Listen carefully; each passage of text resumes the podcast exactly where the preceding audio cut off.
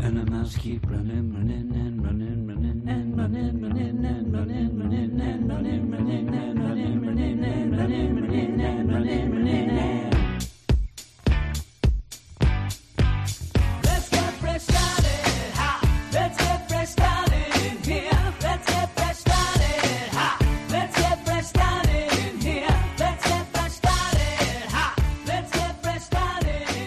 everybody, and welcome to episode 228 of the Weird Science Marvel Comics, a podcast.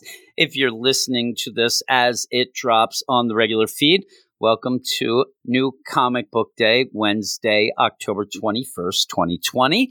Uh, if you don't want spoilers to the books that came out on this day, I would say go and read your books before listening in because we will spoil some things here. And I usually don't end up bringing that up, but because we're doing the show now on Wednesdays as the books drop, I think that that is a common courtesy. And speaking of which, if you go over to Twitter right now and follow us at WS Marvel Comics, I will follow you back. That's a common courtesy as well. And then the common courtesy, you could go to our website to read reviews, and that's weirdsciencemarvelcomics.com. We also have a Patreon account, patreon.com slash weird science, where you can go support us for all the things we do on this feed. If you also listen to the DC Comics podcast, all that stuff, but get a lot of stuff more as you go for as little as a dollar. And one of the things that we do each and every week, me and Brandon get together on Wednesday night, this day here, and we talk two books that are picked in a poll on the Patreon by the badasses of the Get Fresh crew. Beep boop.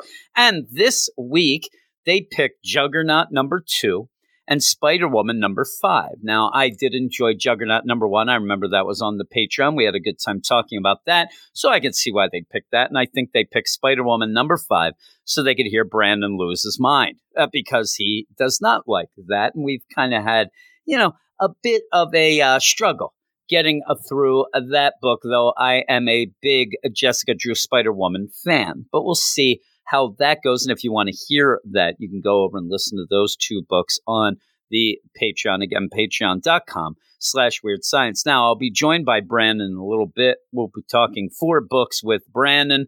But before that goes on, I have a couple books of my own plus some mail. We haven't had mail in a while, so I'll be doing some mail, pretty cool mail that we ended up getting. And then after Brandon, I'll be back with a couple more books. This is probably going to be the most books we've ever had on the show. And hopefully that is a trend that will keep going. Now, I do want to ask everybody if you have any comments or whatever, you can email us, even if it's not for the show. And that is at Weird Science at gmail.com as we try to do this a little different. We're going to try to do more and more books on the Wednesday they come out. And I'd like to hear people's thoughts on that. Still going to try to make the episode palatable, not real, real long. We're not going to have a 13 hour podcast like we used to at the DC Comics side of things, but I do want to go and do these books. So, you know, give us a little bit of leadway here because, especially myself, I'm getting used to not having diarrhea of the mouth, you know, that, that sort of thing. So sometimes things do tend to go, I want to tighten things up a bit, just letting everybody know. But again, I'd like to hear what everybody thinks about it as I go off right now and talk two books, two pretty big books. Uh, one being a Amazing Spider-Man, and the other the Fantastic Four. All right, we'll start with the Amazing Spider-Man number 50.LR. That is Last Remains. This is an issue called Fallen Order, written by Nick Spencer and Matthew Rosenberg. Art by Federico Vicentini, colors by Marcelo Menyz, and VC's Joe Caramagna on letters. Norman Osborn, formerly Green Goblin, went from inmate to administrator at Ravencroft Institute until the Sin Eater cleansed him of his sins. Now he has to face everything he's done. He claims that the true threat behind the Sin Eater, the mysterious villain Kindred, is really his son, Harry. Meanwhile, Peter's spider friends are in trouble. Known as the Order of the Web, they were helping Peter against the Sin Eater when they were consumed by all the sins, cleansed by the Sin Eater, and turned into demonic versions of themselves. Now they are Kindred's puppets with which he plans to wreak havoc on Spider Man and the rest of New York City. And at the end of this issue, you end up editor Nick Lowe explains things about how these LR issues are going to be. Says that this whole story is too big to just contain. You can hope to contain it. You're not going to be able to. It's too big for just the regular numbered issues. So we get these LRs. And when we do get these LRs, as we go forward, it's more about the other characters besides Kindred and Peter. Spider Man Kindred, their battle is going to be so big that to deal with Norman. And then even by the end of this, you get Mary Jane, who seemingly is going to be in this. Also, the Order of the Web. All these things are going to be in these LR issues. And when I ended up talking about issue number 50 last week, if you listen to that, I said I still was pissed off a bit that it took us so long to get to this kindred story. But once we seemingly find out that it's Harry, they're still hinting that there's something weird going on, but I still I do think it's Harry. Uh, I was excited to see how this was going to go forward. Now, there is a bit of a, you know, something that you might be scared of if you're the editor or you're Nick Spencer, Matthew Rosenberg, the idea that after that 50, after the big reveal, after all this, you're going to what most people are going to look at a side issue. The LR issues are kind of the side things. So you, you can't end up losing people in this issue since this is the first one kicking off after the big reveal. And I don't think it does. I actually really like this issue, whether it's that Nick Spencer is joined by Matthew Rosenberg, whether it's just that this story is a, is a good story. It's got a good setup, a long setup, but a good setup after issue 49 slash 850 and number 50. Uh, but I do like this. And actually, for once in this because this is something DC doesn't do. They normally don't have these LR, you know, side issues like this that we have had before, even in this run of Spider Man. And so it's something that I'm not really used to. And I didn't like a couple of the times that happened before. I like this. I like the idea that we're going to spend a little extra time with Norman because of the setup and having him getting his sins purged, seeing how he's reacting. And then while Peter is off fighting Harry Kindred, you end up here having Norman trying to figure out how he can save his son. It's more about the, he says, the sins of the father, sins of the son, as he's talking to Dr. Kafka, who was going to turn him in. After she found out and saw what was going on in the sub levels of Ravencroft Institute with all of the stuff that Norman was preparing to do. She was going to turn him in, but he had convinced her lives are at stake. Please, you got to help me. And you're getting a like a psychological look here of Norman Osborn saying, you know, the demon took over. Even starts with the idea I couldn't look in the mirror. If I looked in the mirror, I might see the demon. It might trigger me. So I, I ended up averting my eyes at any mirrors, any reflections, things like that. And one of the big moments here is when Dr. Kafka says, listen, I thought that you changed, Norman. I actually was all into you helping out the administration of Ravencroft because you were a changed man. But now I see you're not because you're not blaming yourself. You're blaming a higher entity, a demon, all these things. And Norman stops her and says, Whoa, whoa, whoa.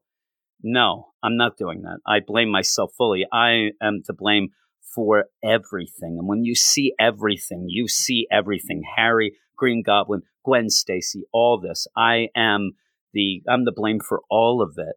And so that is pretty cool. Now, in this, you do then continue to see what happened with Spider Man before he ends up in last issue going off to Doctor Strange when he's in the sub, where you end up having all of the sins that the Sin Eater had purged go and attack the sub and take over the Order of the Web. There's not a ton new here. The, the stuff that you get here is basically Spider Man is going to help save his friends, even if they are demonic and being possessed, and especially because of that, and says, I'm having problems. He's trying to fight them, but he can't hurt them, that sort of thing. And this is all Kindred's plan. You end up seeing Kindred has set up all this stuff. The idea of the Sin Eater getting all the sins, leading to finally getting Norman's sins, taking the Green Goblin stuff, to then take that out of the Sin Eater as a demonic entity to go and take over the Order of the Web to attack Peter. You're getting a really cool setup of Kindred's plan. And at this point, you're almost getting, if you're a DC fan, you're almost getting the idea that Kindred is sitting back like Bane and is just wearing down Spider Man, wearing him down on the physical and emotional level so that when they do confront each other, he's not going to be able to do much, including at this point when he does save the Order of the Web. You have Anya and her spiders go off of her and attack Peter and pretty much put more venom than could take down an elephant that they say of course it's it's spider-man but i do like the idea that kindred even throws shade and he's talking through julia and he's like yeah you know i know this totem thing that you guys are always on about but look at these spiders. They're just eating you like food. They don't care about any totem. You're a bunch of jerks. And, and then ends up having and he's controlling the, the people. He's controlling the order of the web. They go off run off leaving peter there to fend for himself. And, you know, what we saw, I guess, going off into seeing Doctor Strange. But the big meat of this issue is Norman. Is Norman talking to Dr. Kafka? And Dr. Kafka even says, Hey, uh, when you were down below, you, you seemed a little delusional and you mentioned kindred and then said it might be your son. And Norman says it is. It, it, I think it's Harry. It is Harry and it, I'm the blame. I wish I could just hold my little boy again, but I, I done messed up. I, I did not do the right thing. I ended, and that's where you get the sins of the father, sins of the son. He blames himself and wants to stop this. He wants to help Harry. It's not, I'm going to go off and kill Harry or I'm going to, uh, you know, do this. Even says, I can't even make this better by me dying. I am a failure. I always thought I was Norman Osborn the greatest thing since sliced bread, but I'm nothing in life or death. I can't end up letting this happen. Well, you end up getting by the end that Dr. Kafka, as she's listening to this, said, well, you know, there there is hope. As long as you're able to admit that you have a problem, you want to help your son, you want to get back to, you know, being a family, you know, there there's some things you need kind of a middle of the road arbiter. You need somebody who can kind of get both of you together, sort through all this. And he thinks that this is Dr. Kafka saying she wants to do this. It's not her. She's like, no, no, no. You have to have somebody that is more personal, somebody that Harry already knows. He doesn't know me. Let's get somebody he already knows. And it looks as if what they're going to do is get Mary Jane. She's coming back from that movie nonsense. That movie nonsense she was involved in her book, where The Amazing Mary Jane was the weirdest book that you ended up, if you ever looked at the sales for that book, and I'll tell you, that book at, at points was kind of goofy fun, but it was way too goofy and really ridiculous in my mind. But the sales of that book went from like issue number one, 120,000. It was one of the best sellers that month. It had a lot of variant covers, but then the next issue just plummeted to 18,000. Then it was up to 70. Then it was, it was so weird, but it got canceled. And so now Mary Jane is back where she belongs there in this book, but it seems as if she's going to be off helping Norman possibly get Harry back. And I like this idea of this twofold story, mainly because I like the idea of Norman, and then if Mary Jane's with him, trying to reason, trying to get to kindred Harry in a personal way you know, trying to bring him back without punching him or without, you know, webbing him up. But in the meantime, we'll get that as well, where he is going to be attacking Spider Man. He is really pissed off. So I like that idea. I actually do like the idea of these, you know, LR issues as we go, the last remains issues. I think that that's cool. Plus, if you are a fan, and right now I am, I'll tell you full out, I'm a fan of this book at this moment. There are other times when I've been talking about it on the podcast. I love Boomerang.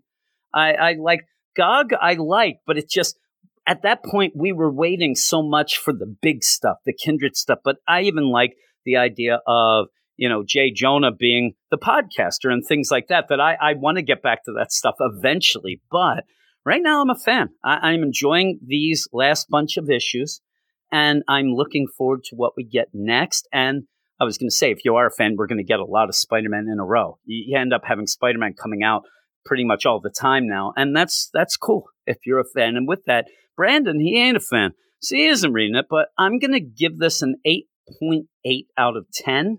I am pretty. I'm pretty, you know, positive with this. Now I'm going to go off to a book again, and this might be a theme tonight.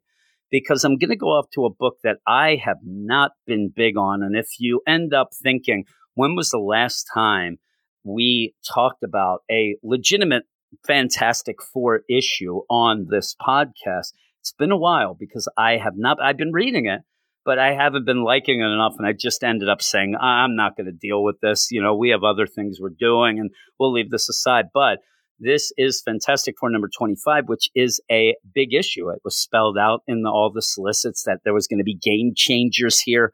There's going to be a lot of stuff. It's going to change everything. And I thought that this was going to be one of those, well, who's going to die? Is Johnny going to die? Or are they going to end up pretty much making the Kree and Skrull kids like full out deal? Are they going to replace?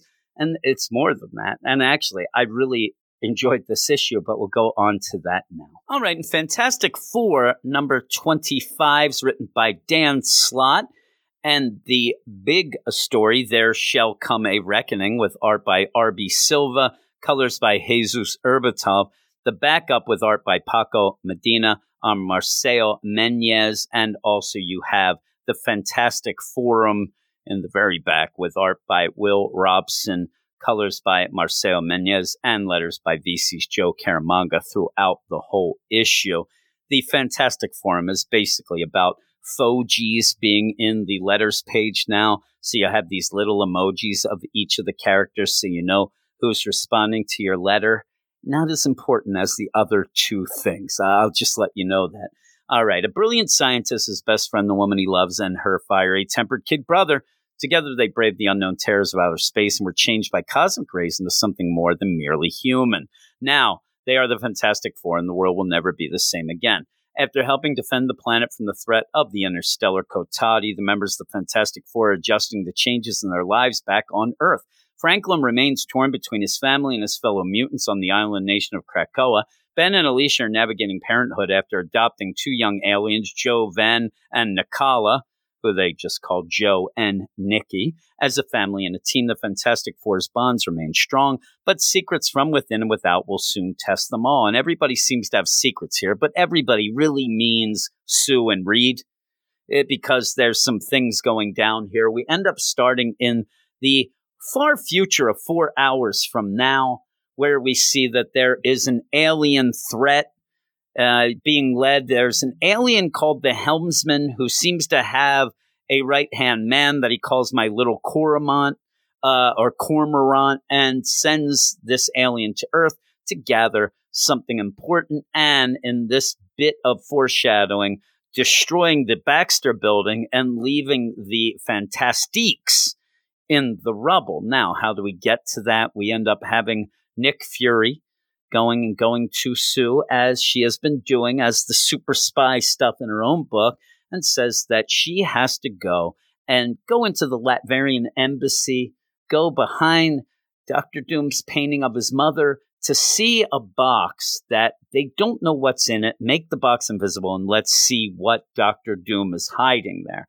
It's kind of a little espionage type thing. She goes off to do this while the rest of the Fantastic Four just doing their thing. You have Reed and Val. They're working on some contraptions and stuff, and Val is continuing to impress her father, while you have mopey, moody Franklin, you know, with he, he just finds out he's mutant and now he's going full bore. He's like one of those people who they go off to college and then come back uh, that first Thanksgiving break, and all they can talk about is college. You, don't want to hear that. You've only been gone a couple months, please you know, I, I just want to hear about you. You don't have to tell me about all the neat things that are going on at, at Southern Cal, right? So that's what he's doing. And he's gone full out statues, posters. He's, I mean, for crying out loud, he's listening to Lila Cheney Dazzler Xtronics remix music. Who's doing that? He ends up saying to Johnny, It's mutant music. You wouldn't get it. And I actually like this idea, and I wish it went a little further where there's Johnny cool hip Johnny, who's looked at as the boomer in this. It's like, hey, listen, old man, get out of here. You wouldn't know what's going on. Well, Johnny has shown up to give out the new uniforms, gives it to Franklin. He he's not down with it right then. He's he's Mr. Mutant going on. And then we get to see Alicia and Thing hanging out with Kree Joe, little kid Joe, and the Skrull girl, Nikki, as they are preparing to go to bed for their first day of school the next day. Fourth grade, you end up having Joe. Why is everything by fours with everybody here? And it's it's a fun little thing where you're gonna have a Kree and a Skrull kid go off to elementary school, public school, it seems, and they start to talk about what they're gonna do. You end up having the girl Skrull Nikki, she's done some research, pretty much watching 80s movies, 80s and 90s movies, where I know what's going to go on. I'm going to transform myself to get in with all the cliques. I'm going to be part of the Mean Girls. I'm going to be a nerd, a jock, and the whoa, whoa, whoa. You, you might not want to do that. And then you have Joe's like, I know what I'm going to do when I enter the training complex. I'm going to go and assert my dominance on everyone and crush them, and I will get a grade far higher than a four for the House Grimm, I'll get a 10 or a 20. He doesn't know what he's talking about. Ben and Alicia are like, yeah, I think that we might have to reconsider this homeschool. And so they're going to be homeschool, which make, makes so much more sense anyway. But while this is going on at the Latverian embassy, you have Sue going in to check out this deal. She even says it's a good thing that Dr. Doom's back in Latveria because this could cause, oh no, he's here. He's there with Victorious. And she kind of goes in and then realizes wait a second, if he's here, he might have some sort of alarm set up for maybe an invisible woman. Oh no, the alarms go off, but they're not for Sue. They're actually going off for this alien entity that we saw at the beginning. The cormorant has entered looking for, you know, you can figure out exactly what Sue is looking for as well this container. And Dr. Doom is the best twice in this issue, right here where he says, Everybody, Victoria, stand down. Don't go near this thing. This is from a higher plane of existence. We can't even hope to stop it. Just let it go, um, do its thing, and hopefully it won't kill us. And by the way, Sue, you can stop being invisible now. I know you're here. Don't do anything either. Don't do anything stupid. And it's kind of funny where she's like, oh man. Well, this thing gets this like almost like a star box. It's going to get it, it's going to open it. And Doom says, I'll permit you your victory, but deny you your prize. Hits a button, boom, it explodes. It self destructs. And when it does, you end up having this cormorant say, Helmsman, the thing got destroyed. And the helmsman says, if it was destroyed, then it wasn't what we were looking for. You know, stand down, get out of there, go where you're going, and goes off to what would be the Baxter building. And this is where Dr. Doom right away realizes okay, if it came here, I'm sure that Reed has something really stupid hidden in the Baxter building. What's going on, Sue? What does your husband have hidden there? And she says, He doesn't have anything. I would know it if he did. He doesn't keep secrets from me. And then this is the other part that Dr. Doom is so good. He's like, Oh, so you don't keep secrets. He knows all about your spy stuff with Nick Fury, does he? And she's like, I can, I know he's smiling underneath that mask, that jerk. Well, they end up calling Reed. Hey, Reed, do you have anything hidden in the Baxter building, like something that could destroy the Earth, like an alien might want to get? He's like, You say Earth, huh? And she's like, Please don't tell me it's something that can destroy the universe. Pretty much what Reed has can destroy everything. It can rip the fabric of time and space apart. He realizes this. All right, we got to get to the Baxter building. You also end up while that's going on. Not only do we get new uniforms, but we get new communication devices there with emojis there on it. It's it's kind of goofy, but it's fun enough. Well, they go and they're all going to go off to the Baxter building to try to get to this box, try to get to whatever it is. We still don't know what it is before this alien. And you end up having Val get left behind. They're like, Franklin, you're in. He's like, yes, the big guns. And he gets on the fantastic car. But then they say, Val, you stay behind. You watch Joe and Nikki with Alicia.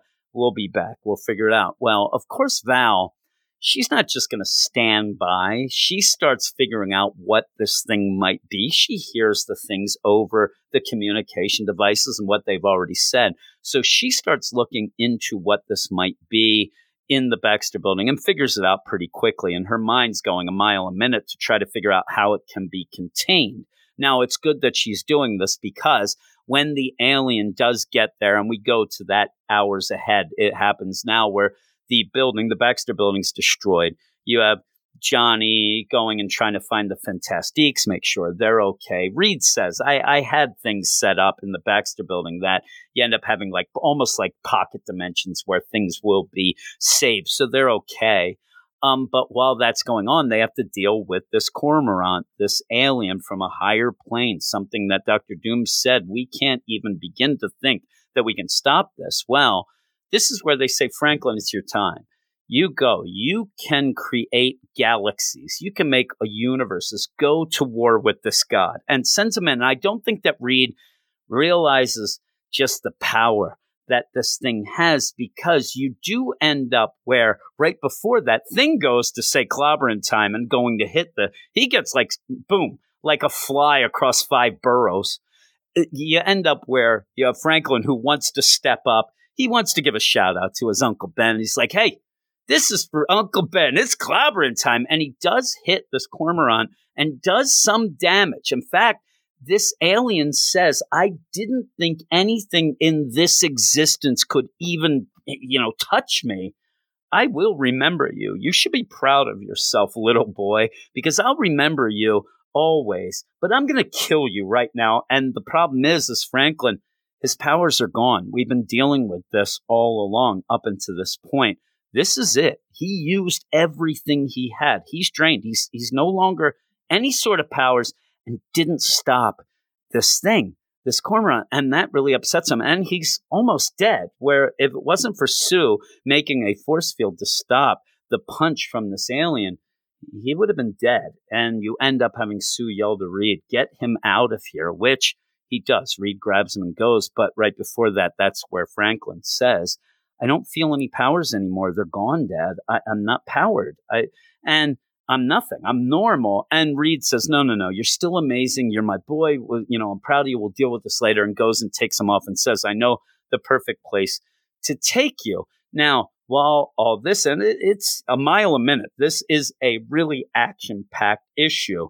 Val figures out what they need to do to end up if this thing, and you still don't know what it is, in the if it gets unleashed she knows how to contain it. She ends up getting the Nikki Skrull to pretend that she is She Hulk so that they can end up getting the Fantastic car to go off because Val is locked out. She did not pass her driver's test. We had that earlier on in the series. Alicia, eh, she she's trying to stop them and she can't. You end up having Nikki, Joe, and Val go off and Nikki as She Hulk as they go off to try to help at the Baxter building while you have Franklin, who is now in, you know, downtown New York. He's going to the big portal that was near their house. Back we, we saw this mainly I the big place that we saw this whole deal was in the Fantastic Four versus X-Men miniseries that Chip Zdarsky had. And you end up having Franklin run to go through the portal. He says, I'm going to get a bunch of the children of the atom. I'm going to get all of the mutants. They're all going to get involved. He doesn't realize they're all doing tennis sword stuff right now. They ain't got time for you, Franklin, but it doesn't matter. He doesn't go through the portal. He just comes out the other side of the portal. So it's as if he has lost his powers and now Krakoa has pretty much said, we don't no longer, we don't need you. We don't recognize you. He's got to figure this out and they'll have to figure it out as well as we go off to the Baxter building again when all this stuff is going on. You have this alien find this box. And, and Reed says, Don't worry. I have it in a box that can't be moved, a box that is in a set time. It's kind of a neat idea where you can't possibly move it because it's only in this one bit of set. It moves it. It's going to open it. Yeah, Reed yell to Sue, please make the casing invisible so it will see. It's not what it wants. You don't want to open this. They're too late it gets open, and this is where everybody's freaking out. You have all this energy going around, very Ghostbusters esque. Well, you end up where Doctor Doom knows exactly what it is as everybody's yelling, Oh my God, what is it? What is it? Reed says it's the Zero Force. Doom explains this. It's the source of pre primordial power, an energy that predates our very existence. And he's kind of pissed that Reed ended up discovering it before him, but then throws shade later of not being able to contain it or have a backup plan if it gets unleashed. And what this will do, and this is the thing that everybody seems to be excited about, and I am too, it can rewrite existence. This could be a reboot. If this is not contained, the universe we know will be rewritten. So they're they're desperately trying to contain it.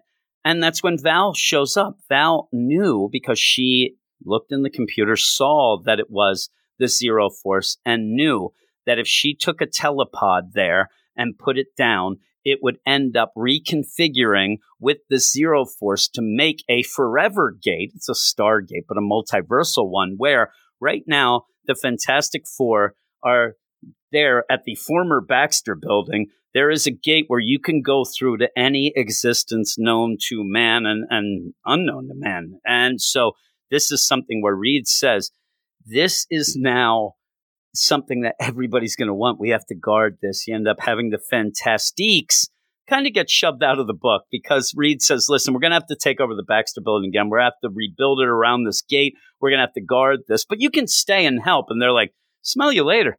We don't need this crap. And they go off. And seemingly that'll be the end of them, or we'll see them show up occasionally later. But this is the big thing. There's a forever gate, and and Val likes it. She's like, we're the Fantastic Four. We're all about exploration. So this is cool. This is what we're about, right?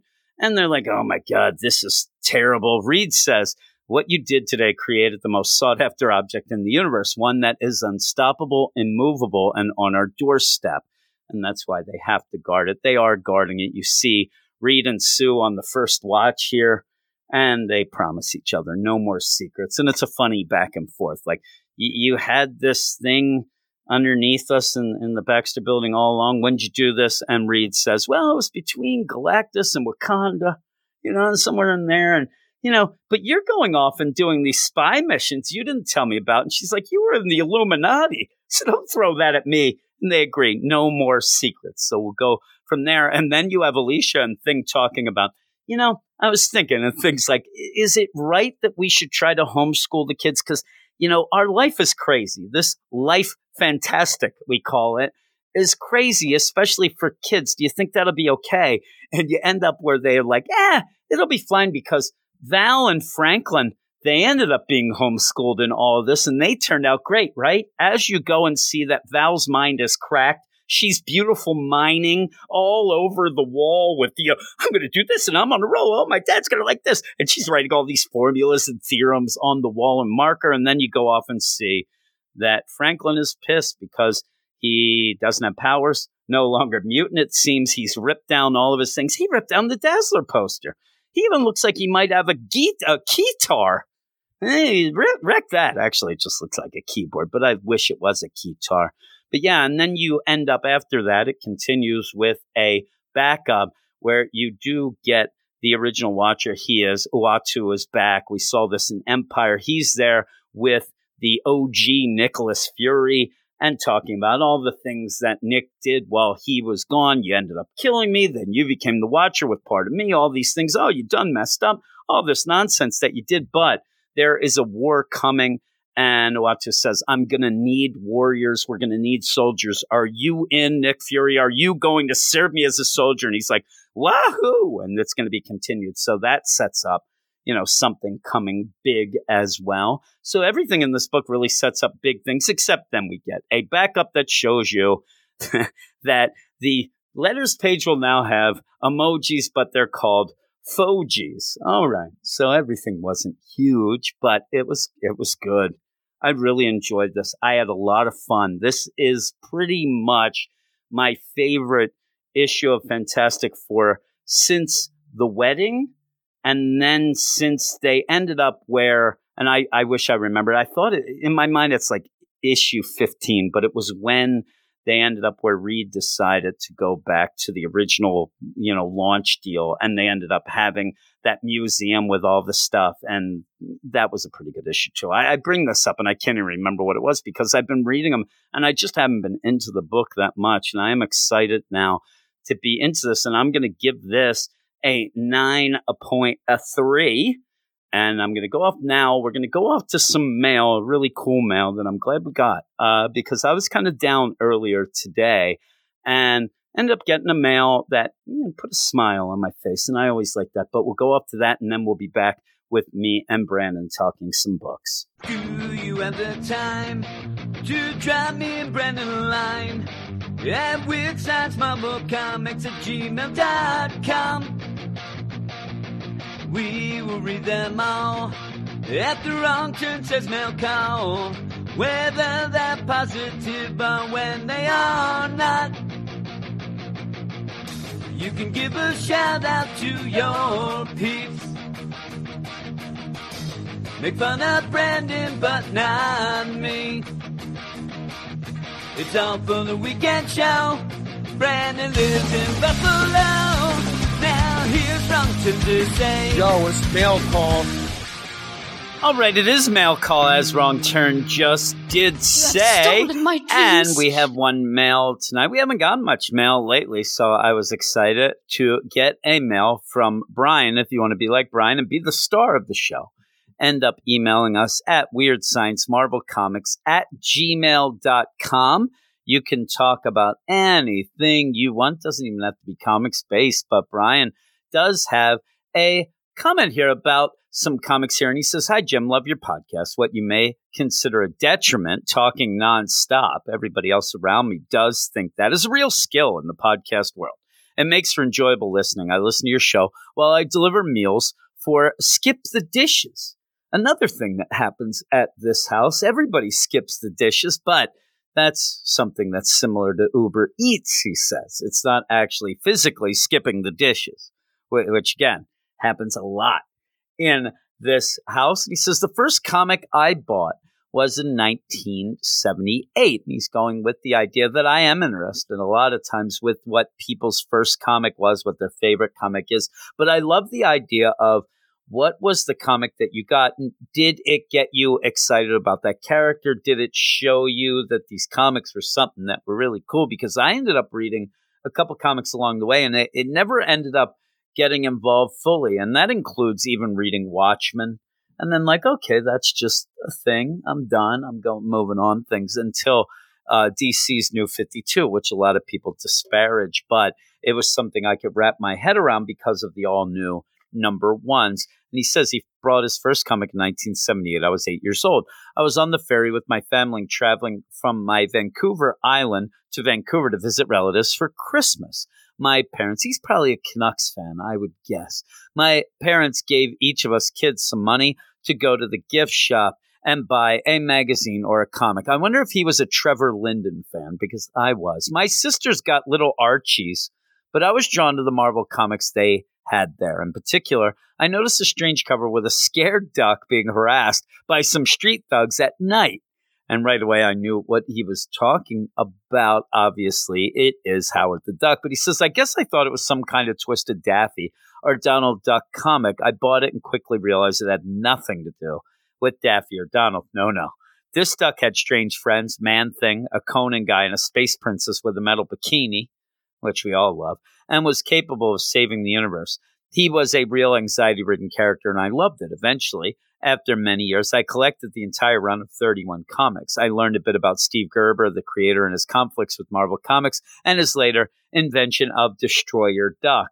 And what's cool about this whole deal is Reggie, who sadly passed away, and a lot of people who just would listen to the Marvel Comics podcast may not know Reggie or remember Reggie, but it was a huge thing in my life, especially with comics and a real good friend. But he ended up doing at the beginning of our podcast, if you go back at the very beginning, we ended up having a Marvel reading club type thing where I believe we talked about the first issue of Fantastic Four. And that was a lot of fun. And then me and Reggie did a lot of stuff. He was on the DC podcast a while and then ended up, he ended up having a stroke as we were kind of starting out with the Marvel thing, things like that. So at one point, there were plans for him to get more and more involved in this. And sadly, that never came to be. But he says, quick question How do you record and create the Weird Al esque songs you have on your show? Do you just press record on the tape recorder and sing over some karaoke instrumentals you downloaded from Napster? That'd be awesome, right? Have a boombox sit there. My Adidas. That's what I'd do if I had a boombox. Doesn't matter to me, they're great. Just curious. What I end up doing is I have the program on my computer, Audacity, that I use to end up editing all the podcasts that I do. And in fact, I do end up downloading a lot of times the karaoke versions of the songs and then sing on top of them on this whole deal with my setup that I have going on. Sometimes it works out, sometimes it doesn't. I probably have twice as many songs that don't make the cut. And really, some of them that do make the cut, you're probably sitting there thinking, boy, that one stunk. And I wonder how bad the ones that don't make the cut You end up doing. my But dreams. don't say that to me because it would make me very sad.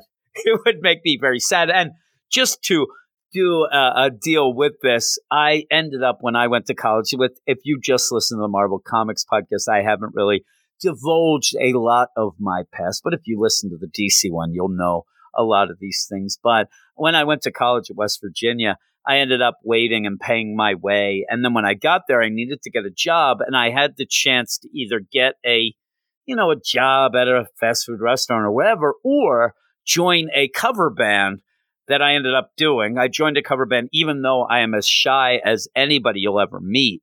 So I ended up having to get really, really drunk, drunker than Brandon probably has ever been. But that's a lie because he's a drunkard.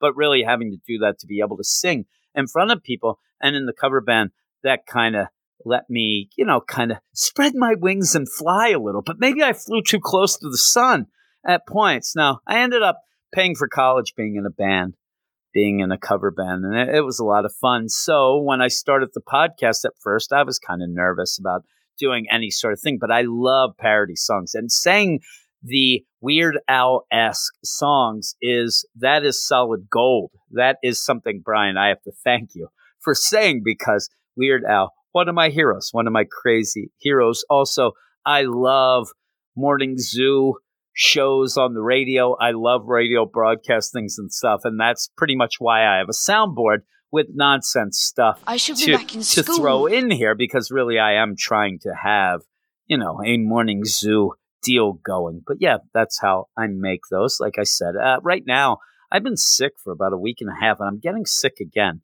I ended up, if you were listening to, especially I think it was the Marvel uh, X Men podcast. That was Marvel. The X Men podcast I just did. I had no voice at all and I struggled. And now I have my voice back just in time to get a sinus infection. And I don't get sick very often, but I am recording down here in what I joke is the Black Mold Studios. I, I joke because I care, and I joke because I can see black mold right where I'm sitting here. And and I think in my days of playing Dungeons and Dragons as a kid, I think the black mold is starting to come and attack me. So there, and he says, anyway, I got to go and take my kids to school and my kids are homeschooled at the moment because of the COVID. Uh, but some of them seem to think that that means no school, and they are going to have the whip cracked soon because they are being nonsense. But he says, You're a fan. I would like more. My friend, Brian Pankratz, and he's from the Vancouver area, so he also must like Pavel Bure, one of my favorites of all time. So, and he'll end up like, just because I'm from Canada and Vancouver, jerk, doesn't mean I like the Canucks or hockey, jerk. That's what he's probably thinking right now. But thank you, Brian. Thank you so much. I ended up saying into this, I was having some problems today only because some guy on Twitter ends up, you know, tweeting, Hey, I'm going to check out your podcast. And then kind of comes back and says, It was horrible. I'm like, Thanks a lot thanks for breaking my heart. like, why not just say nothing, right? Why do you have to end up upsetting me? And then I, I prefer, you know, quick reviews and I like the YouTubes. I'm like, well, then stick to the YouTubes, buddy. I don't need you. I don't need your nonsense because I am a sensitive fellow, whether you know it or not. I have a sensitive soul, I do. And somewhere deep inside the pit of despair I call a heart, uh, there is some love too. Love. It's all inside of us. We just have to find it. But I'm going to go off now to find that love with me and Brandon. And me and Brandon are going to be talking about four books, but not the best book of the week because I'll be back with that after me and Brandon talking. Of course, that is Daredevil. I just want to spoil it because I love that book. Uh, so off we go to a Brandon and me talking some non Daredevil books.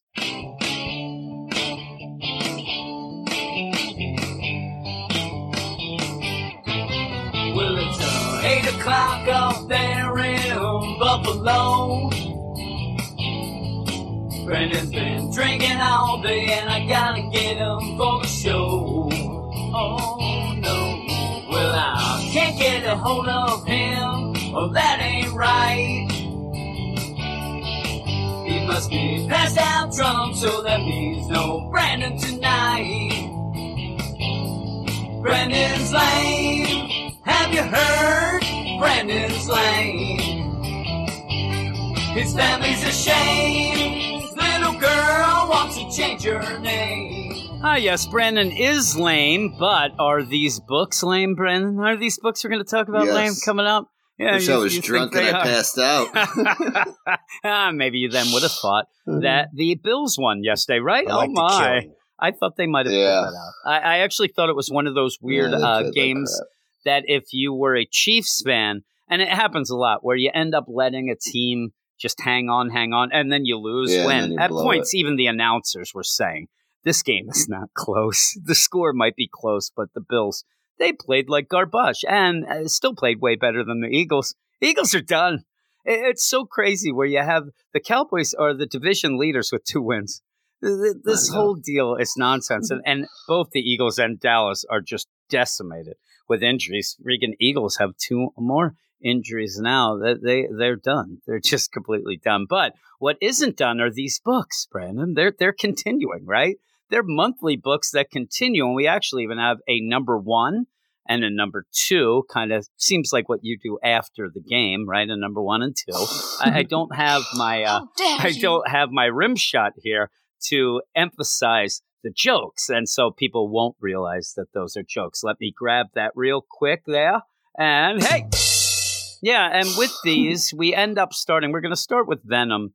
I don't think we're going to take a ton of time with these books. Uh, some of them just kind of sit there not doing much. Uh, Venom, at least we have this Venom Beyond, but even this issue, which is the penultimate issue of the arc, uh, it just it, it's involved not only with a lot of recap, but also I'm I'm about to read the recap page, and it's like a novel. Holy moly! It's written by Donny Cates, and it is it is uh, Venom number twenty nine, and it's written by Donny Cates, art by Luke Ross, uh, Jesus Aburtov on colors, and VC's Clayton Cowles on letters. It's Venom Beyond Part Four. After accidentally traveling through an interdimensional gate while fighting with the villain Virus, Eddie Brock and his son Dylan found themselves in an unrecognizable New York City run by a man named Codex. And it's funny because I wish we did get a little more of the city. These are things that happen a lot in these books. It happened recently when you end up having the Yeah, Age we, of we had like Khonshu in Avengers. uh, Venomized Avengers too for Yeah, only, and then that was- I don't know a few pages and really of that, that, I think issue. is the that's the unrecognizable part it seems right because you didn't really get much yeah you had a lot of banners and a lot of like you know symbiote banners and things like that but not much with that and i was saying uh, I don't know that you have ditched Avengers. Every time I talk about it, I have to mention that you were down on it way before a lot of other people, but for reasons they are becoming down with it now. Um, but even that, you had the Age of Khonshu, and you have this big idea of the city, the world being transformed, stuff like that. I, I know that the fun of like a story like this, Venom Beyond, being the characters, being the differences in the characters. I hate when you end up with something like this where you just have a couple characters and they're in the sewers. It- like you don't get to see and Yeah. have the fun. you get You- to you- see we the, did have this fun world from the the least fun vantage point. Yeah, and, and the least fun vantage point really is being talked about it and not seeing it. And that's what we're getting a lot in this. And I wish that we just got a little more out and about, uh, which we, we still won't in this. But this unfamiliar landscape is filled with a hive of symbiotes that replaced humanity, save for a few human rebel soldiers led by this universe's agent Venom, Eddie's wife, Annie, or ex wife, Annie Lang. Annie reveals to Eddie that this universe is Eddie died. I mean, I'm telling you, this is just this is going to tell you everything you need to Every know. If you really want to jump into this, you can just read this. And usually it's like the last issue they let us know. Jeez, Annie reveals to Eddie that this universe is Eddie uh, died and Annie became Venom. During the reveal of Annie's Seek team of agents, including Peter Parker, Wade Wilson, Andi Benton, and Cletus Cassidy, they were attacked by a wave of symbiotes sent by Codex. They narrowly escaped thanks to an explosion called by Agent Deadpool. Meanwhile, Codex unmasked Virus, exposing his identity as Mac Gargan, the original Scorpion and one-time host of the Venom symbiote, who blamed Eddie for paralyzing his legs. Codex provided Mac with a symbiote under the condition he must work for him. Mac Gargan agreed and once again became the Scorpion. Did you ever get the idea that he agreed or, or that was kind of forced more on him? It was like one of those wink winks. Do you, do you want this? If he said no, he's dead. After Venom and Annie's tech uh, team reached their safe house, a lab run by the universe's Reed Richards, Annie revealed that Codex is this universe's Dylan Brock. So there you go. And even with that, one of the big wow moments in this, I know, it, that's the longest recap we've ever had. This is one of those where Cletus Cassidy being part of this team, there, there's a wow moment. Eddie freaks out. What are you doing with this guy? He's, and then he disappears. Right? Yeah, you, you don't, don't really get all. much of anything here. Yeah, Deadpool, he ends up exploding, but he comes back, right? He comes back I like rolling in right killing. here. But, uh, you know, basically what this has done is once you find out Codex is Dylan of this world, the focus has gone from any of the other things that would be neat or fun.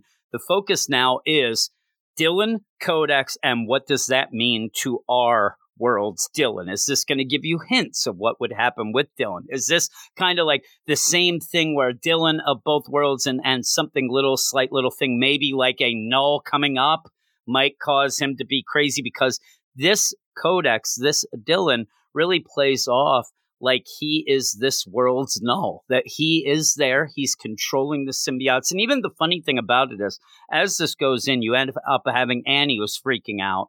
Know, say, don't touch me, Eddie. You're not my Eddie. He's like, whoa, whoa, whoa, lady. I I'm not, I'm not trying to do anything like they, that. they seem to be getting along perfectly fine there, and I didn't Yeah. get the hint he was suddenly confusing her and falling in love with this No, version no. of Annie. he's either. just trying to talk. And, and even when It's Dylan sudden, says, like, I don't understand. know, brain Yeah. fart by Annie. Ah, get away from me. Yeah, get away. And then even Dylan steps in and goes, Listen, I know you're not my mom. I didn't have a mom. I understand all this, but there is a kind of a, a little, I don't know, it, it's funny in a bad way, the idea that Annie's like, Well, doesn't your Dylan have this power, this power, this power? Eddie has no idea. It's like, No, yeah, yeah, he does. He has almost everything that they're saying, and it could be trouble. But to get to the point of this issue, you end up where we already see this is Dylan who's Codex. I don't know that we necessarily have to go back and spell out completely that Annie's the mother. You could have just had that, but you go back in time for when she's telling Peter, "Listen, you know, I'm pregnant. I'm gonna," and and it's weird too because he's like, "Who's the father?" And she says, "I don't even know." And I'm like, "Really? Like, are we gonna have to go on Maury?" And I thought that maybe it was a symbiotic thing that they were gonna. She was gonna say, "Well, I don't know that there's nece-. No, no, no. She she was sleeping around in, in this world, and she has no idea. But with that, you end up having that set up that when Dylan left her, he grabbed part of the symbiote. There's a lot of things that are just thrown out there, and that's how he's used to go and control the Avengers, and he's turned the whole world into a hive mind that he controls. And she even says at a point where she like goes into his room and he's drawing the Knull symbol on the, the wall and things like that. Uh, that's when you send him away. Right, that's that's when Yeah. you get the real big hint that he needs to go to whatever this world's Ravencroft Institute is. Take him somewhere else because everybody has problems there. But but at least you know it's there. But you end up with this deal of okay, there he is. He has that part of the symbiote like our Dylan had, but it was Cletus. You know, all this stuff going on to just, in my mind, just go, oh no, we better watch out for Dylan. Well, the thing is, we were already watching out for Dylan. We already had our ideas that when Knull came, there could be a lot of trouble with Dylan, things like that. And that's what it seems like this is all going to boil down to, where I believe at the end of next issue, when they do go back to our regular deal, you'll have Dylan maybe prove himself to be a little better uh, than this. And this is, you know, this is almost, if you're a DC fan, this is like the Earth 3 Dylan, the bad Dylan, and maybe Yeah, ours yeah. isn't so. But even with that, you end up with it's a lot of recap. It's a lot of recap It is. about, you know, the whole deal with this version of Dylan and Codex, and that he ended up seemingly making everybody have symbiotes, but then he controlled them. Then it became a slave hive mind type deal. But really, what else is there about it? Because then all of a sudden, There's Deadpool comes new, running really. in. No. No, Deadpool comes running. Well, the, Deadpool comes running in. He, throws his head ahead of time. You know, it, that's kind of a cool Hail Mary head throw to say, everybody run. We, we've been tracked down. And that's where you see Scorpion. You see Mac Gargan come in. But even that is weird because you end up Yeah. having this and That's, Eddie that's and Dylan part of the team up. but It is. But Eddie and Dylan team up to zap him, take the symbiote out, and then Eddie's confused, like, oh man, Mac, you were virus? Yeah, yeah, I was because I'm pissed you paralyzed me. Oh man, you got to get over that. I can't get over it. You don't know. Oh, I'm sorry. he just sits there like, are we supposed to be having emotions here? it Because did feel like a rough on- scene. It did. Yeah, yeah, and later on, there's going to be a scene, not quite like this, but a scene with Daredevil and Spider Man that I will talk about. That I actually did get some feels, and I actually wondered, like, how did I get these feels? Because these two characters have been against each other for bits. Here, all of a sudden, it's just out of nowhere. It's out of nowhere to be like, oh man, sorry, Mac. You know, I, I I'm sorry I did this, and we'll make things better. And then you have a pretty kick-ass ending you know, cliffhanger deal with this whole group going that, you know, and basically now we have the scent. We, we kind of smell the symbiote here that was on you. We got it dissipated off you. Now you're going to tell us where Codex is because we're taking the fight to him. And my, my biggest problem here is the fact that this Codex, Dylan, is supposed to be the big bad of the world. And we've wasted too much time to get to him. I, I just hope, I, I hope it's not rushed but it feels like if there's one more issue, what are you going to do to a Codex Dylan in one issue that is going to feel earned and not forced in? But we'll we'll see. I like this art. I think the art is really good. I, I like the part, you know, when they are attacking. I like seeing Dylan and Eddie do things together anyway, and maybe you know seeing some things that they can do. But the, the stuff with Annie in the background and, and that sort of thing, it really didn't mean much to me only because we're, we're barely know the characters and what we got you can kind of guess i mean you can kind of guess that dylan is hers you know the way it was and that he's bad i mean what, do you have any other thoughts of it No, no, I, I think that's exactly what it is, and and I, I don't know it the until the Mac Gargan point of the issue really kind of kicked into gear. It, and it's not that it was super exciting in and of its own, but it just a recap in the beginning, and it was just a slow burn to to kind of get through this placeholder story, even in the Venom series. Like it just doesn't feel like this Yeah. matters all that much. You know, we're just messing around in an alternate universe till the real real kind of event Yeah, starts that- and happens. really again i always bring up dc stuff but this really feels like what you ended up having justice league ending up after scott snyder left and you have to wait for death metal. You end up having a placeholder deal. At least this has to do with the story and it's kind of a neat little you know venom beyond thing I written feel by like donny Maker's going to show up next issue and just take them off again. and well, that's that's all end. I, I keep thinking. That's what's going to happen. They're about to die, and Maker's like, "Zippity doo dah, back we go." Or, "Oh my God, you got to come with me. It's your kids, Marty." You know, you're just going to have Back to the Future Yeah. nonsense going. But overall, uh, though, what would you give this? Uh, I would give this a six point eight. I think just just because of the uh, sheer amount of recap. Like this is Yeah. not a story I've been super invested in, but I feel like has now been told to me twice.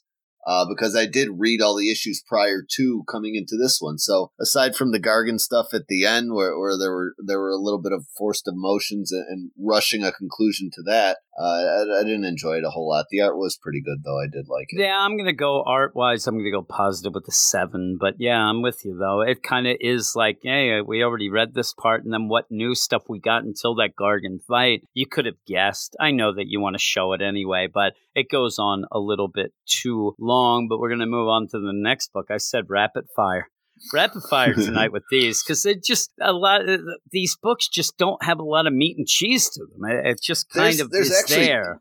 two of them coming up here. I feel like I've missed something in between, Well, even though I've read every that, issue of the series.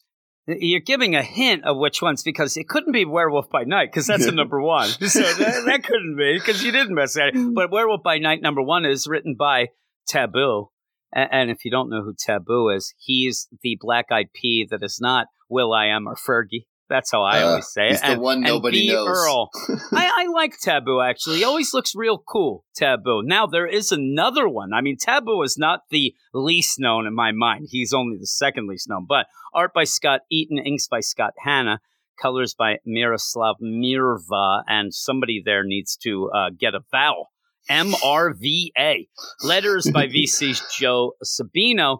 During the day, he may appear as a normal man or teenager, but when the sun sets and darkness falls, he becomes a werewolf by night. That is the whole recap. Doesn't even need a full moon. one. That's that's about No, all I doesn't. take out of this. yeah, well, this is the thing. If you have never read, have you read any Werewolf by Night? Uh, here and there, a little bits. You know. No, not a whole I, I have. I have read some things where he was more of a um, guest star. I read a Moon Knight story where he was a guest star one Yeah, that was the first issue of uh, Moon Knight was ever in. Was a Werewolf by Night. I Okay, think. well, that's why I did it. It was probably a Moon Knight number one deal that I did on Patreon. That's probably why. And uh, also, Reggie, you know, boom, little shout out. He was a big werewolf by night. You could you can tell the weird books Reggie would like, and this is right there. So he did have me read a couple deals, and it's Jack Russell, Werewolf by Night. Now this is Jake, and it's seemingly trying to hint that it's his son. You end up with a little bit of the differences though, because this is a teen werewolf by night and he is somebody who uh, can control the werewolf. It, you you usually don't have that as much. You usually have where the werewolf comes, there's trouble. This werewolf by night, he can control it, which ends up making him a little less deadly.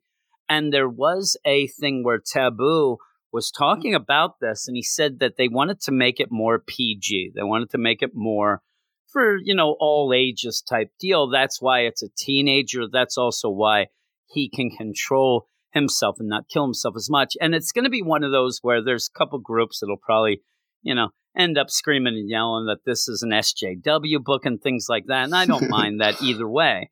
Uh, what I do want, though, is a story that progresses in a way that I can kind of get into the story itself and learn about the characters. And there are weird progressions in this. I think the pacing of this first issue is way off. I don't think that it is something that if you are going to jump into this for the first time, I'm worried that the pacing is going to end up making a lot of people get turned off because it doesn't grip me the whole way. It's not something that I'm I'm you know turning pages. Oh my god, oh my god, because you're having some moments and you're waiting for a little more explanation maybe.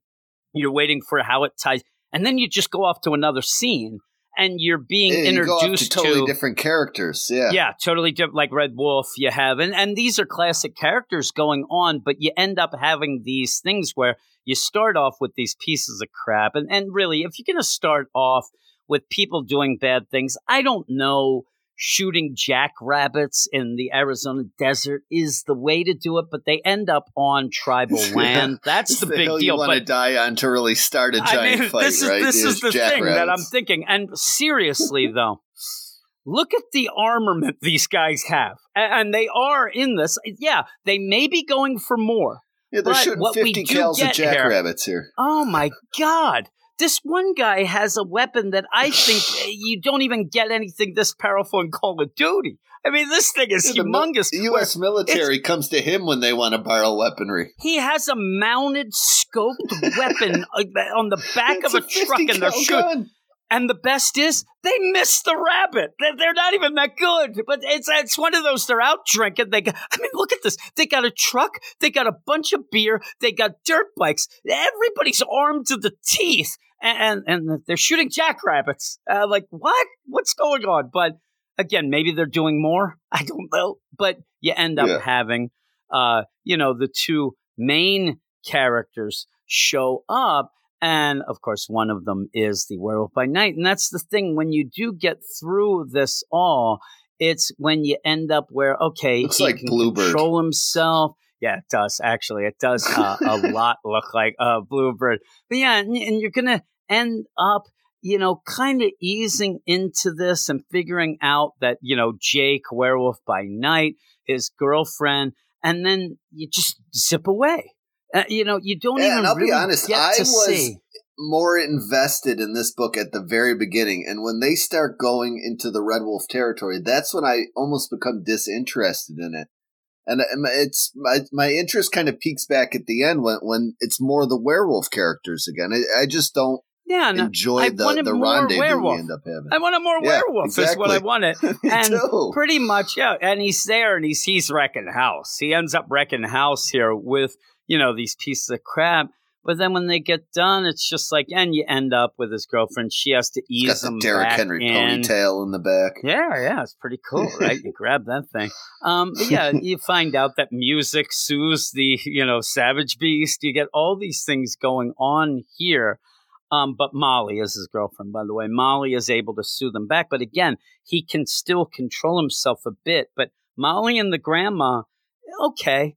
You know, it kind of goes like, again, there's a weird shift in pacing when you go back to them because after this, but I wouldn't have minded just having them throughout, but you end up then having Red Wolf, which leads leads him to the craziest scene here, where in Arizona they end up at a facility where there is a weird hive mind type kid that is uploading and Oh, downloading this stuff scene to was terrible. I didn't like this scene at all. No, and it's this kid who's like the path mind, and I'm doing this, and I'm gonna rule the world, looks and I like can pull the Brainiac strings better. up to a computer there it's so weird. Yeah. It's like Brainiac, uh, you know, with a head that it's looks like an organic octopus. Brainiac, almost like It's something. Pathmind. I don't know. And and when they go, path mind is like this young kid who thinks I can do things better. I'm gonna, and they just end up capturing him and going off.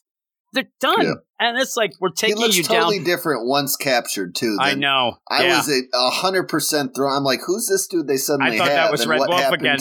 it doesn't look even one panel to the next right above each other. I'm like, no, at one point he looks like a Justin Bieber like 13 year old kid, and then he looks like a 35 year old Steve Buscemi or something. It was Yeah, really the art goes very cartoony for a couple Yeah. pages too, and then it goes back to like serious and detailed. And I'm like, I don't know And- what's going on here. and again, it's like, hey, uh, what's going on with with this kid? Uh, we're gonna we got to get him help.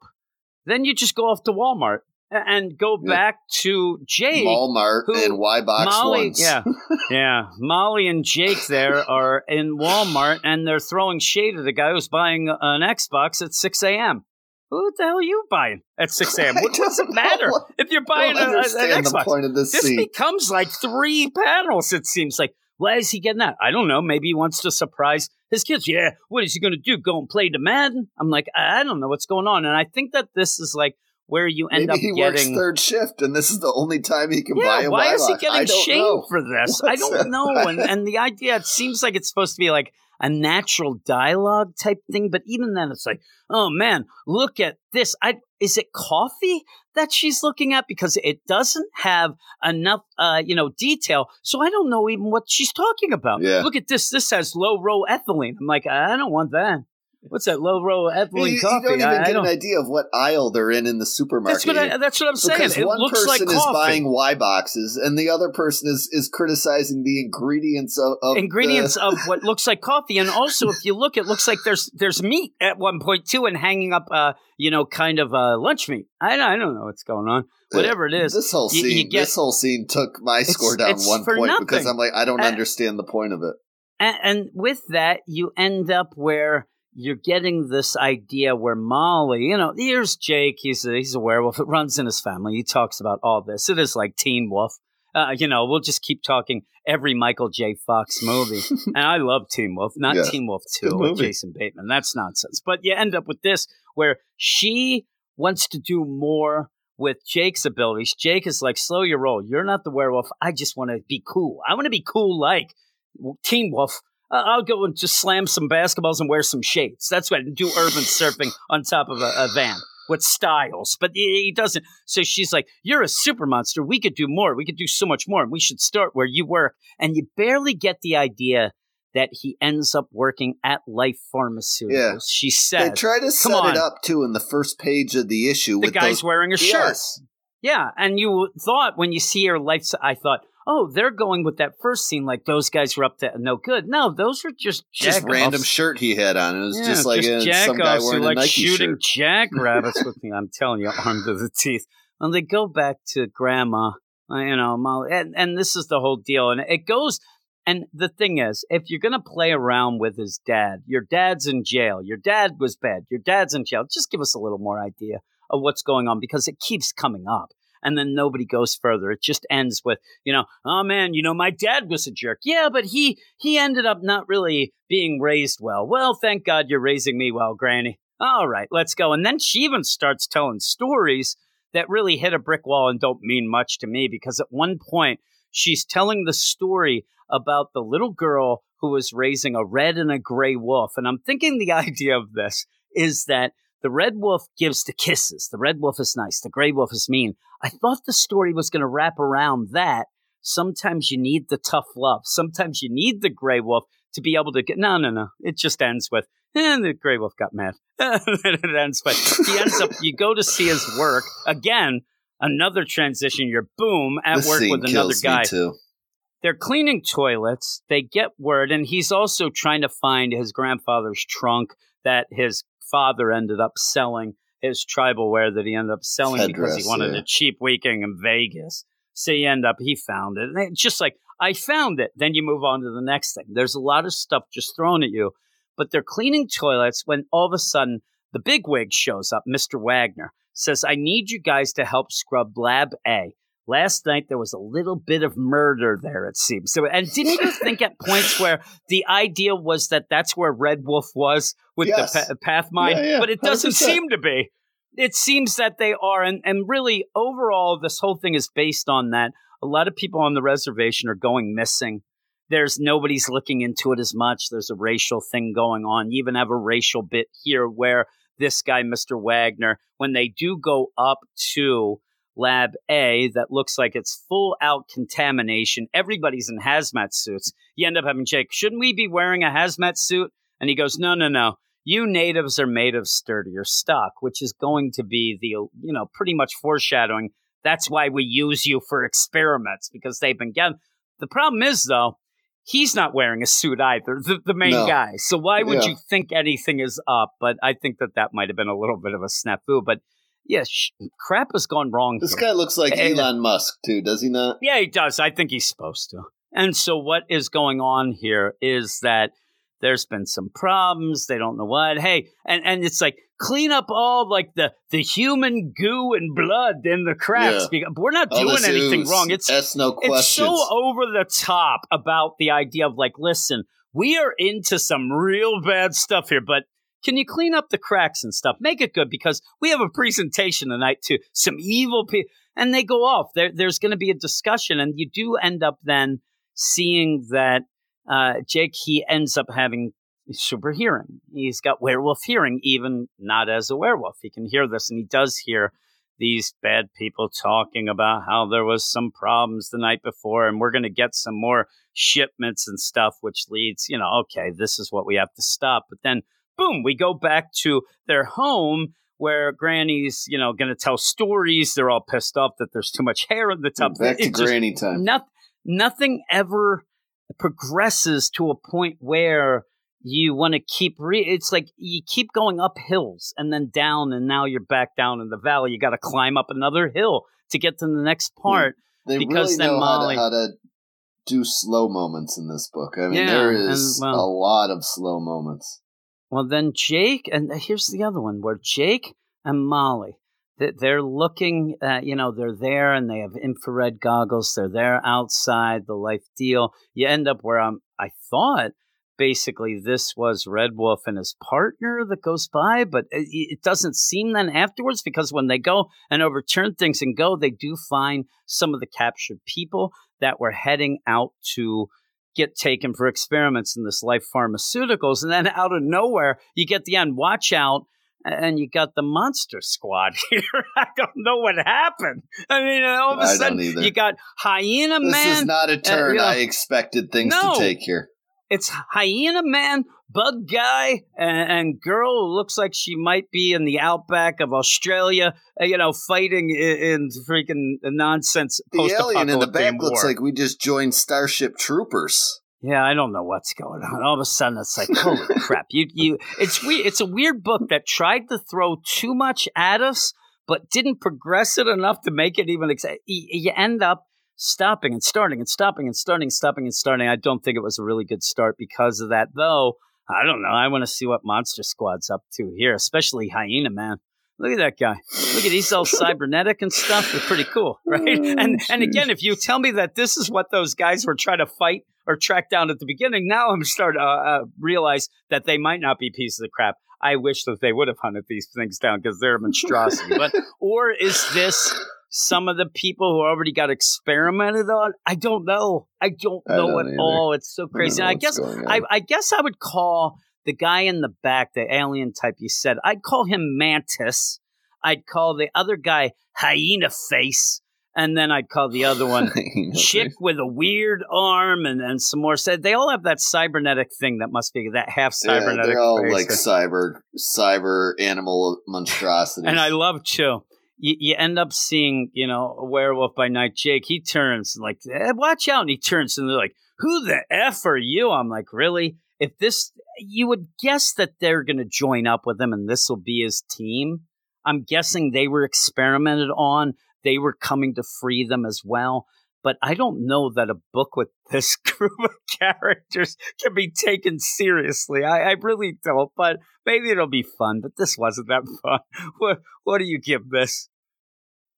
I don't. I'm gonna give this a five. Just like not an fu five. Just kind of down the middle. I don't care about this book really. I really five. wanted to I- like this I when it chuckled came at out. the end with the, the cliffhanger. I'm like, oh, this is where we're going. Like, if we're gonna go Oh, full yeah. blown craziness, let let's dive in and do that instead of like try to set up what what looked to be a real story and then you throw a curveball at the end. Like, I, I can't take this serious anymore, kind of type thing going well, on with me. here's But the thing. I didn't enjoy it's the got art some very advanced much reviews.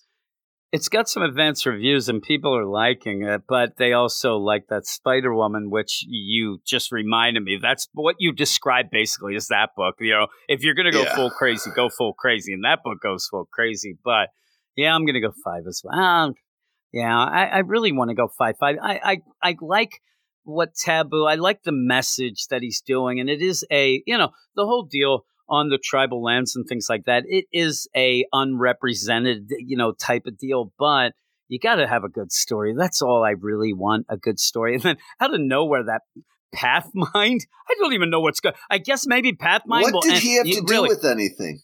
well, maybe Pathmind will end up becoming their oracle. They'll all join together. We're going to have just creature commandos that- times well- 80. Oh, jeez. That had to be the guy with the guts all over the place, right? Like, I don't I- understand no. what that scene It's was not the otherwise. same setup because it ended up having a tower that was destroyed, and I Yeah, don't know. I'm just confused. thought so too many, too, Too many there- locations, too many characters thing. in one issue. Legitimately, I'm looking back at Pathmind, and when they take him down, it's so easy that they took him down that it does not seem there's any destruction, really. You know, Yeah. they pull him off of the, the roof, Oh, I but really, there figured was his not much with it. tentacles would ooze or You something. You do have then- the hazmat guys there, though, so it, it, maybe it should be, but the art is not consistent at all no, throughout all this. not. Don't and like uh, really, you know, with Red Wolf and things like that, really, you gotta you gotta name all the characters in the book a couple times in a first issue. You know, have have Jake even in the regular. Oh, Molly, you're always doing that. Or when you have, hey, Red Wolf, you're dead. But it, they just end up not really using the names much, and it gets a little confusing. But we're gonna move to the next book, which is Guardians of the Galaxy. It's Guardians of the Galaxy number seven, and this is a, a book that me and you have not really been down with, Yeah. but you do like Marvel Boy. Yeah, and Marvel. Boy's a focus here. Now the problem is is that Al Ewing, which I, I can't say that reading Al Ewing stuff, even his newer indie stuff and the Immortal Hulk, I'm I'm never getting that he has a real great sense of humor. That might be me, but I don't think of him as the funny guy.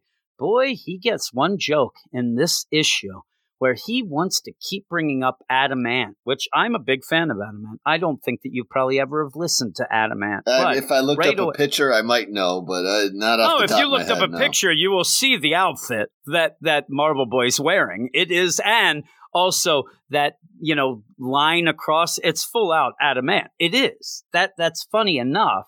It's funny when one person says it, and then maybe they're like, "I'm in space. I don't know what's going on."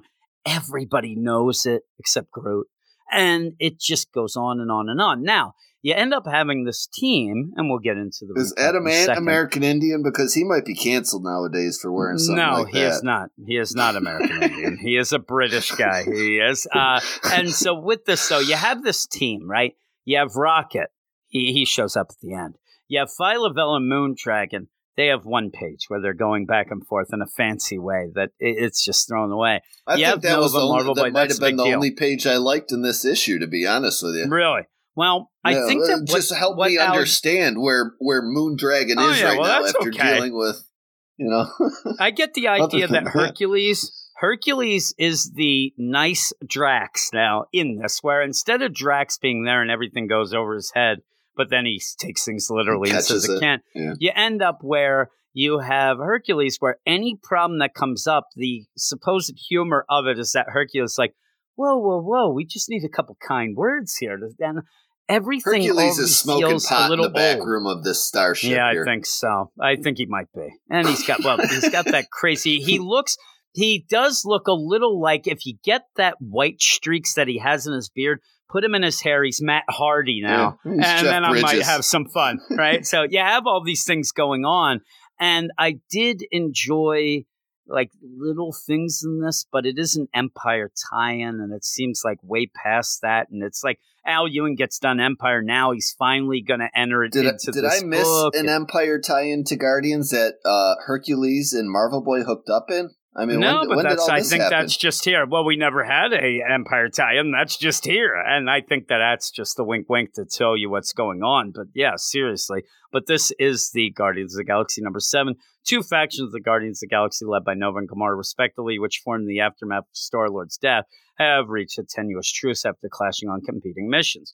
But in the wake of the Cotati invasion of Earth and the formation of a Kree Skrull alliance under their new emperor, Dorrek the Eighth, aka Hulkling, aka Teddy, the teams have no time to properly grieve or bury the hatchet between them, not while the galaxy teeters on the precipice of war. Written by Al Ewing, art by Marcio Takara, colors by Federico Blee, and letters by VC's Cory Petit. And with this, you are going to start out with the Guardians. You get a little bit, like you said, you're going to get a little more of an explanation of Phyla-Vell and Moondragon, the idea that Moondragon, combination of both, and Phyla-Vell, you know, can't love her because it, it would be like It's a cuckold now. situation right away, right? So you can't have that. And and that was nice enough. Like you said, it does end up explaining things, but it doesn't make me interested. They just kind of separate. Then you end up with Marvel Boy who comes out looking like Adam Ant. This is going to be back and forth. He has to go over to the proscenium where they are going to have a diplomatic conference about how this whole Kree Skrull thing is going to advance and what that means for the galactic rules and things like that. And I ended up not really being that interested in the actual conference. I did like the setup to it. I like when we have Richard Rider and we have Marvel Boy going in, you're being introduced because the, the dialogue actually is kind of snappy and it is kind of funny. But it's weird that I think that what might have happened, and uh, tell me if I'm wrong, is this issue more jokey than anything we've gotten? I mean, we've had some kind of jokes, but this one seemed like it was like, all of a sudden you have the conference. Uh, hey, where's the one diplomat? Oh, he went to the bathroom. I, everything seems to be like, and I think that maybe he was told Guardians is supposed to be a little more fun and, and get to it. But even this, hinging on I this whole conference, it just lasted. It went on too long. For I just don't understand the point of this series and what the Guardians' mission is at at, at this juncture. Like they're just they're going to a, a space meeting this issue, but like, what's their overall goal? Like they split Well, up and- and in, that's in where- what? this is what I think the problem is. I think the problem is that you have Al Ewing writing this as not a team. He's writing it as individual characters that have stuff to do, and the rest will go along. Even at one point, you have Marvel Boy say, You can't come in with me. This is just for me. No plus ones or twos or anything. And they say, Well, why, why'd you bring us? Well, you- we brought you because this is the Guardians of the Galaxy book and you have to be in it. But you'll be backup. And you end up having that play out. But one, the only thing that I thought was really clever in this, and I'm surprised that it is not mentioned. I'm surprised that nobody full out says, What you doing, Super Skrull? Why are you here as a diplomat? Well, that was at the end of Empyre. Teddy made him that. Teddy said, You done messed up, Super Skrull, and you, I'm going to give you your worst job, the worst thing that you would ever want to do. You're now a diplomat. Ended up, and now he's there. And I thought that was pretty funny, but not really spelled out. And also, not really seeming like he cares that much. It seems like he's kind of in with it, right? He's just, he's there doing the thing. I wish that it stressed more of like, this is hell. I don't want to do this. I thought that would be some fun. It does. It, I'm telling you, there are some laughs though, because as they go through, and basically this whole rundown of the treaty and things like that, I'll, I'll give it to you in a nutshell. Nobody trusts anybody, but they're going to go with what the rules were before. And we'll see how that works out. If, if Teddy ends up getting killed and he gets abdicated the throne, then we'll we'll end up changing things. And the only really funny thing in this was when you have, you know, the whole deal where they're talking about it and they end up bringing up what would happen if things really, really, you know, Teddy ends up not being the deal. And that's where Captain Vel Lora, the, who's, you know, the second diplomat for the Kree Skrull Alliance, pretty much does one of those where I don't know that he th- knew he was talking out loud, where he says, Oh, if that day ever comes, uh, you know, every weapon that the Kree and Skrull, permitted or forbidden, uh, I will bury you in the dirt you choose. That you know, he just goes nuts at Marvel Boy and all them. And then Super Skrull's like, yeah, yeah, you could have put that better. And it wasn't a very big diplomatic deal. But the ending of this is basically Marvel Boy has to go take a crap. He's going to go take a crap, and he goes in, and there's going to be a series of uh, unfortunate events here that lead to people thinking he's murdered everybody because he goes in. The one diplomat that was missing, he's dead. He's just about to die and about to say who did it. Now, here's a little hint: if you're dying out and you're a diplomat, somebody, don't go through the shifted form. Not, uh, tell us who it was. Because they don't. They never do. He dies. Then hmm. it's great too because after that goes on, then you end up and and of course it has to be the guy who just went off on Marvel Boy, Captain Valora, who ends up saying, "Okay, you ended up killing this guy. Now I'm going to kill you." His gun somehow shifts around and shoots himself in the head. He dies so that when Super Skrull comes in, it looks like he committed two murders. Uh, but yeah, they're going to have to look into this. And then the fun thing, the Guardians thing of this, and finally we end up getting it at the end, is when Ranger Rocket comes in on the case and you see the Guardians show up. And one of the things at the beginning of this, Rocket wasn't in the beginning because he was off sulking because he's taken the death of Peter Quill a little harder than even Gamora, they say. So there he comes in, drinking trench coat. They're going to go and they're going to do an investigation. That's kind of funny at the end, but still, it doesn't feel like a, a Guardians book yet. It, and we've already had too much to not feel like a Guardians book that I'm invested in. Uh, anything you want to add? No, I mean not really. I, I don't. I, am trying. I'm struggling to find the purpose of this book right now, and and Marvel keeps like Captain Captain Marveling the Guardians of the Galaxies where it gets 12 issues, then you just do it again, and then you just do it again. And I don't know, I'm losing interest in the team unless they, they decide to show some themselves sometimes. I, I, yeah. I, like this I'm book just has no purpose to me, and I'm struggling to be interested in it. I'm with you. And the, the thing is, here's the deal. We, we ended up yelling about Donny Cates' uh, Guardians of the Galaxy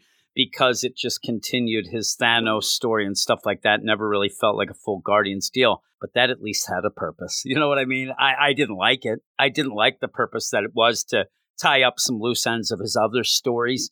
But at least if you were interested in those, you'd go. And yeah, I, I agree. I think that this Guardians book is one of those where I don't know where you would get this idea like, oh man, I got to read that first, or I got to get that to see what happens to these characters. Maybe eventually we'll get there, uh, but it's not right now. But we're going to go to the last book that I'm going to talk to you about tonight, and it's Iron Man number two.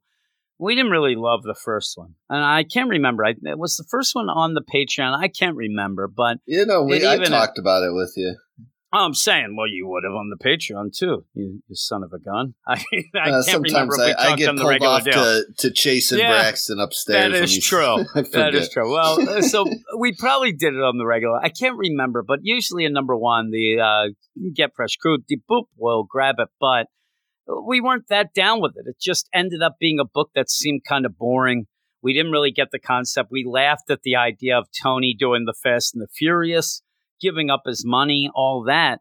You get into this issue, and it seems even like we've left some things behind already. You know what I mean? Like all of a sudden, I don't even know what really is the focus here. And like we say about a Thor book that can't get over the idea that Mjolnir is not acting right, I don't really need any more of Tony wondering if he's an AI or if he's. I- I'm kind of done with that, and I think a lot of people were because in this in this book, you get a callback to Iron Man 2020, and you know what? Three people are going to know what that is because nobody was reading that. I Double Aaron, uh, he struggled through that, but I, I always say this stuff and probably piss off everybody who liked it. But this is written by Christopher Cantwell, art by CAFU, colors by Frank D'Armata, and letters by VC's Joe Caramagna. Recently reborn in a new clone body after cheating death, Tony Stark is getting back to basics. He's resigned from the board of Stark Unlimited and is taking a hands-on approach to doing good things in the world, outfitted in a new streamlined version of the Iron Man armor. But despite his efforts, he's viewed as out of touch by the very public he's trying to protect. Alongside Hellcat, Tony battles his old foe, the Unicorn, who pledges loyalty to a mysterious other. While Iron Man and Hellcat were able to defeat the Unicorn, Tony was then struck down by a bolt of energy from a hidden source.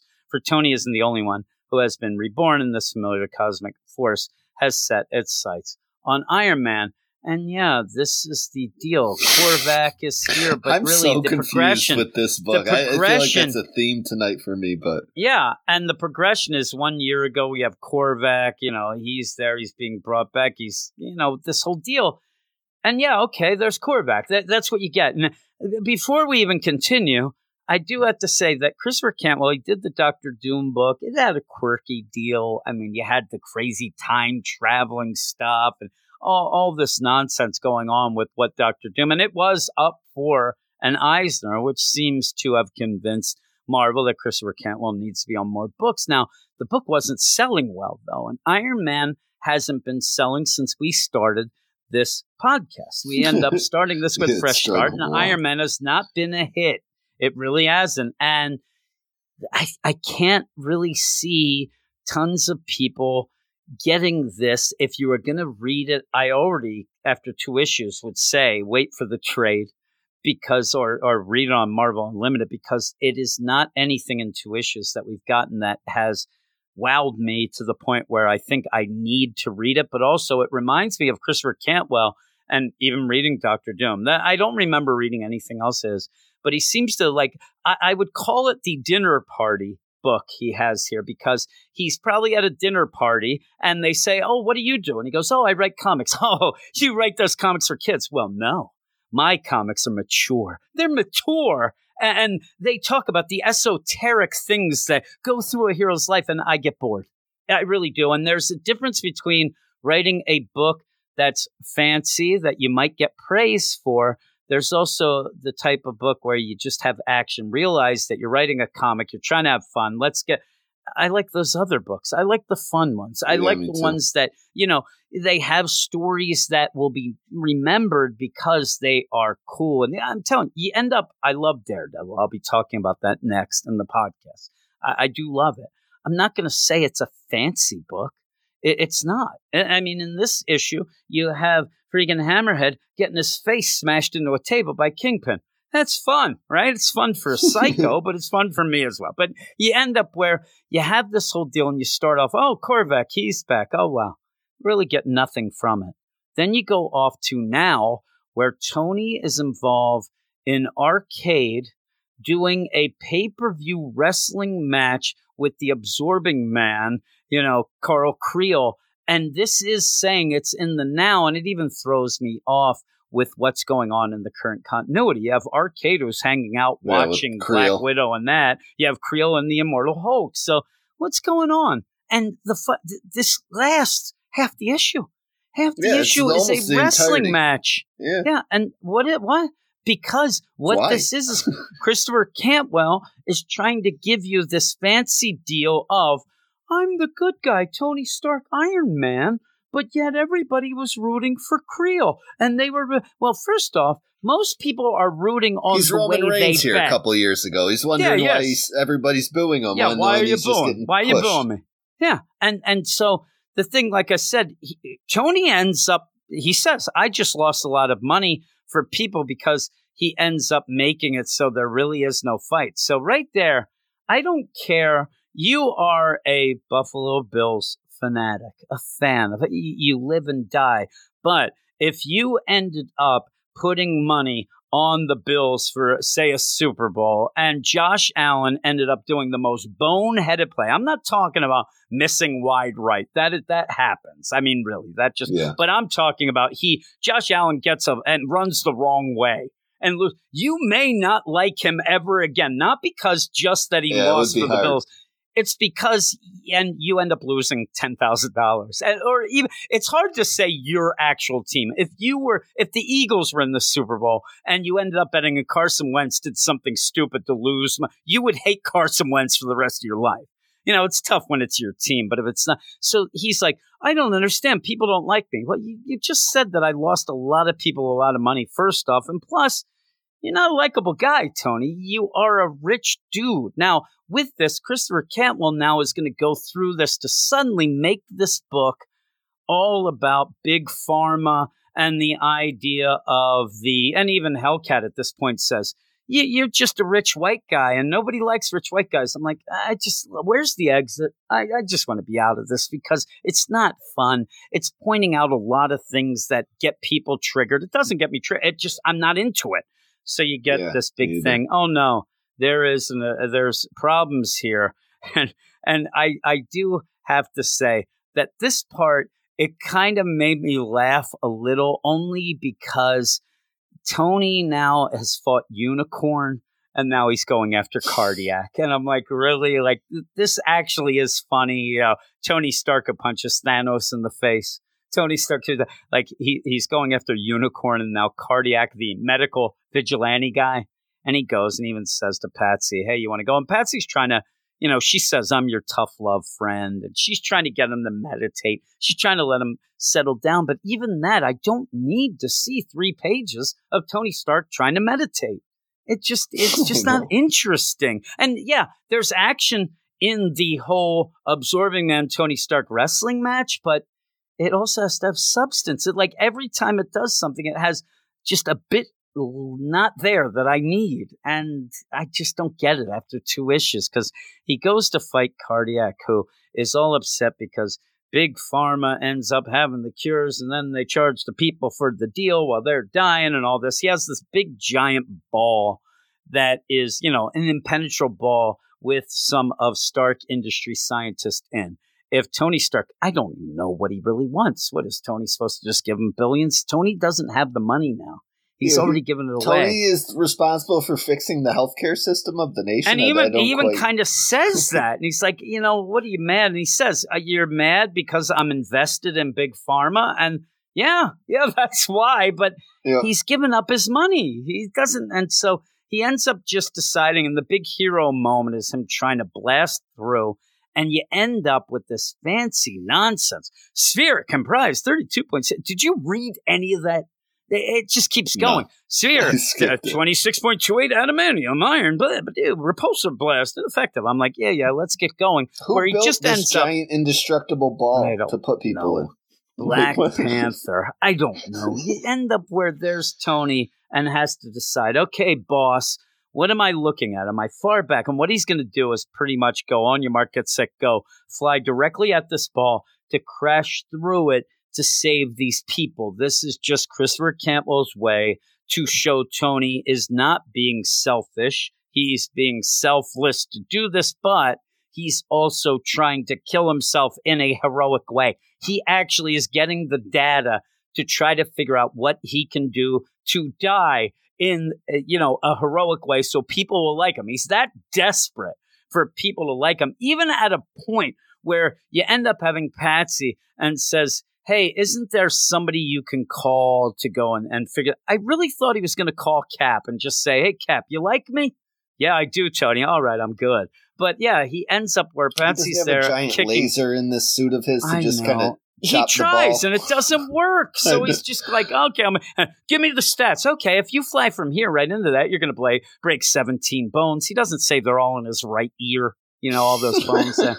But you, you go and he, he ends up crashing into it. And he's kind of like limp, half in, half out. I've seen a video like that and things get real sexy after that. But you end up, there's a stuck deal. But you end up where he is in, you know, the hospital. He's hurt and pretty much all. And now with that, they are taking away cardiac, and it's craze killer, healthcare vigilante. Now, who is interviewing him as he's heading off to the raft? Because that's where it looks like he's going.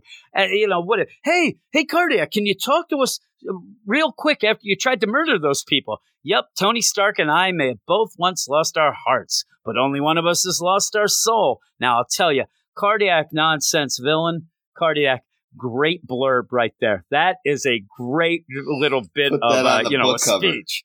That is awesome. And there's Tony. What do I have to do? I tried to do all this, and and then the big part is, well, Tony, you know, you're gonna have to have this. I hope you have your insurance information. They told me I was uninsurable. I'm like, is that what we're getting? I don't have insurance right now, and it's killing me. I don't need Tony Stark to, you know, rail in and have cardiac. Is cardiac getting me health insurance? No, Brandon, that's the answer. The hell with all of them. I don't have insurance. I was yelling at Tanya today. And you could say, why are you yelling at your wife because you don't have insurance? You know why? Because I got to yell at somebody, Brandon. I got to let it out. Actually, she's the one who does all the paperwork stuff like that.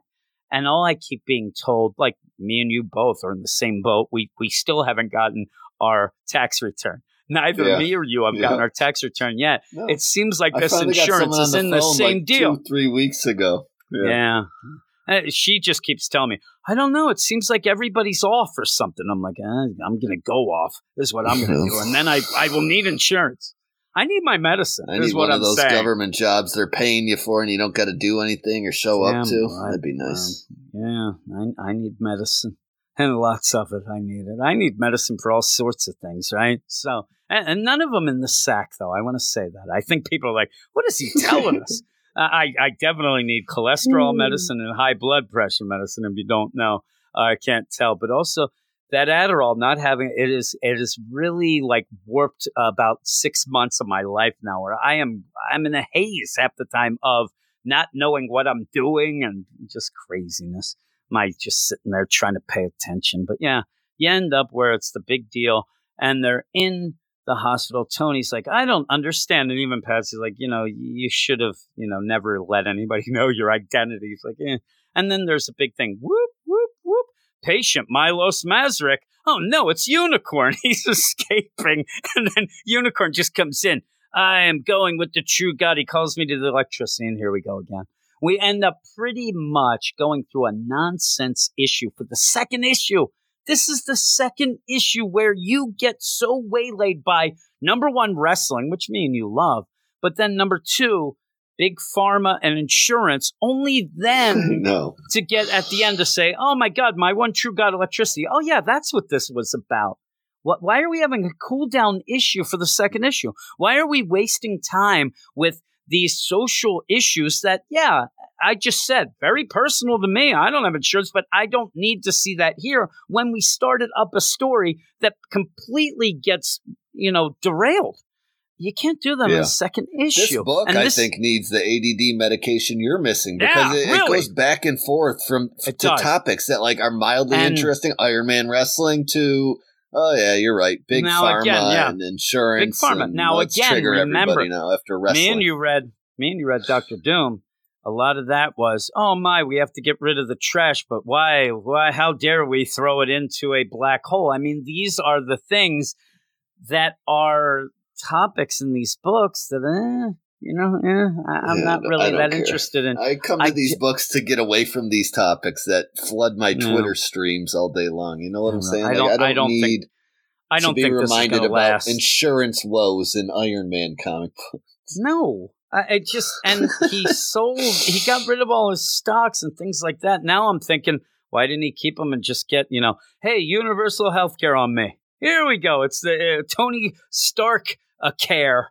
Eh, I don't know, Yeah. But it's I'll just it for what are we do- for a year. what are there we you doing? go, I- you happy? yeah, I don't mind the idea that he is upset where people don't like him, but there's more reasons they're not liking you. Number one, you done messed up in that Empyre deal and pretty much caused a lot of people to die because of your stupidity. Right there, bring that up. It's not big pharma, it's big Empyre nonsense. And just the idea of the superheroes that are flying around, they're not there to pick up the pieces of You know, you have that sort of thing in like the Juggernaut book that I actually like that little aside where Juggernaut's cleaning up after. But, this I just don't get. I don't get why we're focusing like this on a Iron Man who should be a big book but hasn't been. And I don't think this is the way to do it. I don't think this is going to be the one that gets you know 200,000 people reading Iron Man. I think that this book will last, you know, if it lasts two trades, if it lasts to 10, I'll be shocked.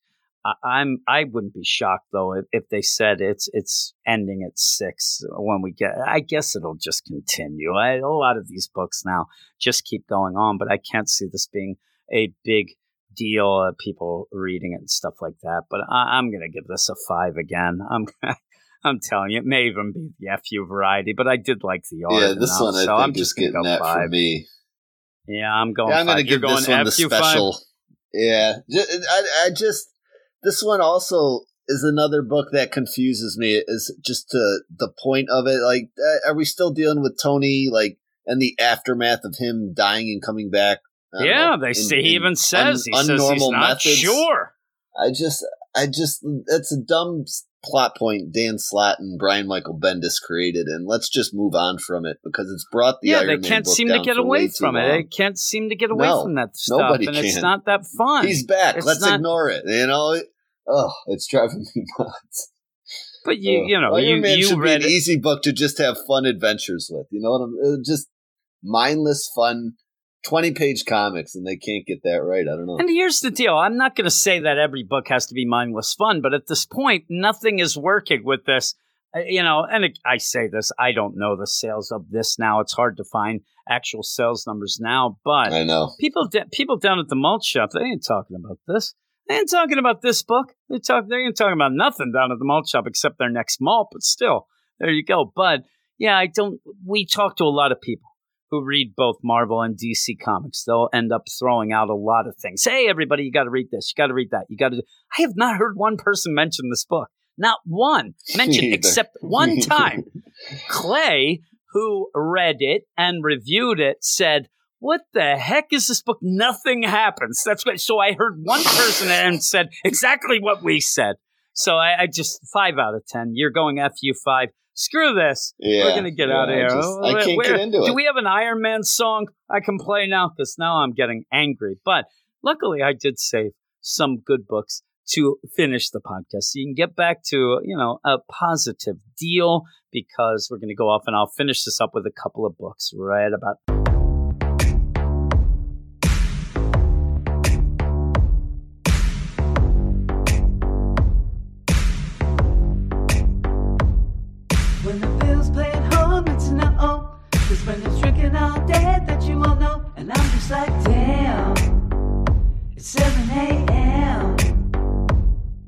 Then he tells me that he won't be a no show. But when it's time to do the show, he's a no go. And I'm just like, hey, are you okay? Now I'm trying to mess with the denim obsession, but you know the bills are winning and by yourself. Ah, yes, and I am back with a little bit of some shade there sung at Brandon because I'm going to continue on with two books to end this. Now, this next book, I've been pushing that we're going to be talking about Daredevil, but first, we're going to talk a little Maestro number three. It's going to be very quick. This is a very quick read. Uh, I'm enjoying it. I'm enjoying it enough. It's one of those books that's kind of a guilty pleasure at points for me because of the idea that it is so quick a read. It's not giving you a ton, but we are leading to what ends up future imperfect. We're seeing this whole deal develop with the whole cure, and there has been a report that we're going to even continue this going on into 2021. So that's pretty cool. But it is Maestro number three, written by Peter David, with art by Germán Peralta, not Jake Peralta, colors by Jesus Aburtov, relics artist by Dale Keown, relics color artist Jason Keith, letter VC's Ariana. Maher, the Hulk woke up from suspended animation in a future devastated by war. Most of humanity is dead, and the only superpowered beings who remain are kept locked up by AIM under the control of decrepit MODOK. But AIM's not the only survivalist game in town. Machine Man is the leader of a small group of people hiding under the remains of the White House. A man named Boz has organized a desert community called the Wasteland Survivalists, and unbeknownst to the Hulk, his old pal Rick Jones is still alive, confined to a wheelchair, and in an underground lair populated with grisly mementos of Earth's greatest heroes. Now, the Hulks come face to face with this world's top dog, the ruler of the city of dystopia. They call him the Maestro, but you end up having Hulk once him as Hercules. And yeah, there you go. Hulk ends up coming in and seeing that indeed you have Hercules running the show, and it's a Hercules that's very excited to see Hulk and ends up punching him right in the chops because he hasn't really been able to let loose on anybody because, you know, you don't have a Hulk around. And so you get a really quick, and I mean, this is quick where all of a sudden, oh my God, Hulk, what's up? It's me, Hercules. Boom. Let's fight. Aha, it's fight time. And they ended up going at the point where Hulk's trying to like, you know, what are you doing, you big oaf? Just stop. He ends up punching Hercules. Hercules loves it. He's like a hit, a palpable hit. Oh my goodness, I have waxed nostalgic for these days to return. Again, you're getting the idea that Hercules has gone a little stir crazy here in the post apocalyptic world and hasn't had anybody that he can let loose with. And and we have this a lot of times in comics where you get these pretty much gods, demigods, all these being able to finally let loose and they enjoy it. And you end up having Hercules pretty much do the jump up in the air, fist slam into Hulk that ends up breaking open the ground they're at. And he goes down below, which down below is the subway cars and all this sort of thing going on, where Hulk then tries to gather his wits, and a guy and a girl come out of the shadows and say, "Hey, Doctor Banner, uh, you want to come with us?" He's like, "Not right now. I got things I'm doing." No, no, no. Uh, my name is Dakord. This is Piz Fizz. And he's like, I don't care about your names. Oh, oh, there's another name we're gonna throw out here. Rick Jones. He wants to see you, and he's what the heck did you just say to me? So, of course, he's going to go off to see what's up with Rick Jones. Rick Jones is in this underground lair, like it said in that intro deal, surrounded by mementos and trophies and treasures of all the Earth's greatest heroes, mightiest heroes. As Hercules is like, Where the heck did Hulk go? When he goes down, he's like, Ha ha, all right, Hulk, well, I like hitting you and all, whatever, but you should come up out now. We got a lot of ladies that want to get to meet you. I got a party going. We're going to have a kegger back at the old, you know, Acropolis. Let's go. And you end up where he's not there. Well, you see that Rick Jones kind of explains this. Rick Jones's granddaughter, daughter Janis, named after Janis Joplin, that's just thrown in here. I like too where you end up having Rick Jones set up pretty much a Super Bowl esque spread. He's got some chips. He's got the tortilla chips. He's got beers, and I love seeing Hulk drinking this little tiny beer. It almost looks like those gummy, you know, the gummy root beers that I like. He's he's doing that. But then you end up getting the idea of, you know, Rick Jones saying, "Listen, you know, Hercules, he's not the same. He really only cares about himself. He cares about the ladies. He loves to party hardy. He's like Spuds MacKenzie, the original party animal, right? Uh, but it's it's not the Grace. He's not Alex from Stroh's. Nobody's here, Alex from Stroh's, by the way. And you end up having Rick say he doesn't care though about the ordinary people, the regular run of the mill schmoes like everybody listening to this and me.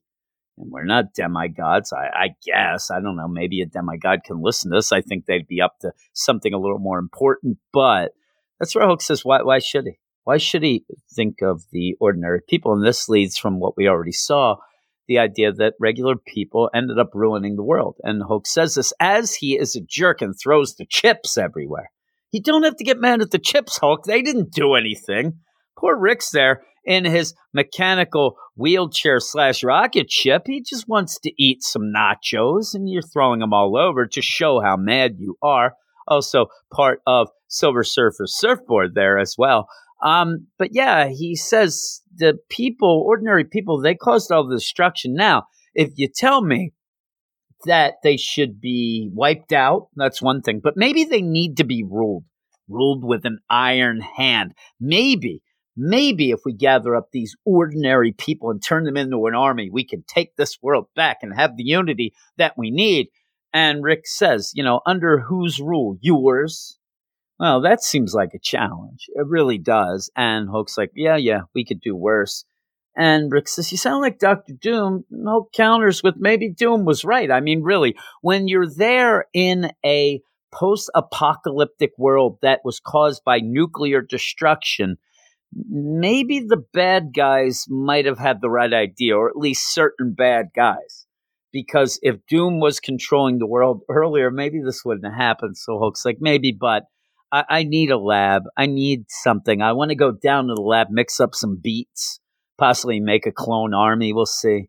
And that's where you end up having Rick take him to Alchemax, whatnot. And he goes to Alchemax, goes through, ends up getting to almost like a crossroads in this story where you can go one way for lab rats, the other to genetics. He ends up going lab rat way. And he even says that would be kind of cool, even if it is literal.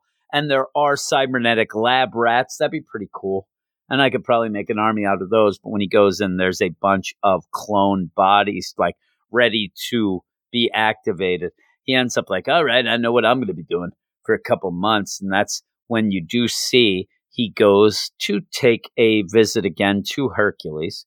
He ends up pretty much going, and Hercules has a woman he's taking to his bed chambers at this point. He gets interrupted, like, don't interrupt me when I'm heading to the bed chambers. Oh, no, no. Hulk's there. It's almost like what happened earlier with Hulk with Rick Jones. What? What the hell did you say? The Hulk? All right. And he goes, well, Hulk is pretty much talking to the people at Dystopia here. And hey, everybody, I'm Hulk. You may remember me. You may have heard of me. And, uh, yeah, anybody want to gather with me, form an army where we're to go off and pretty much fight everybody else and make this new world order that I have in mind. Everybody's like, what? No, I don't think so. And he's like, well, maybe I can up the ante here. I have these war dogs, these cybernetic war dogs that we can go and pretty much clean up everything and all the destruction we even leave ourselves. These war dogs, they'll clean up, you know, all this stuff going on.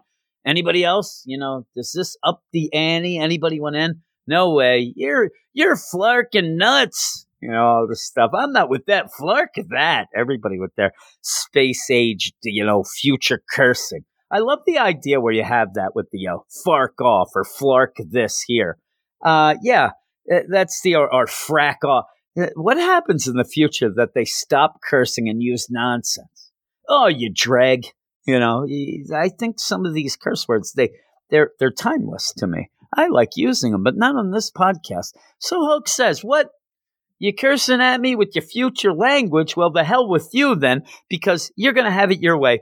Sick 'em, boys!" And you end up having these cybernetic war dogs now go and attack the quote ordinary people here dystopia and that's where you end up having hercules showing up in his flying scooter we got a ball game now boys and that now it's going to be a big battle it says to be continued such a quick read. It's fun though. It actually is pretty fun. Then you have relics two of three at the end, and we saw Rick Jones with his relics. Now we go and see how he was collecting them, and then in this, how Marlo ends up getting killed.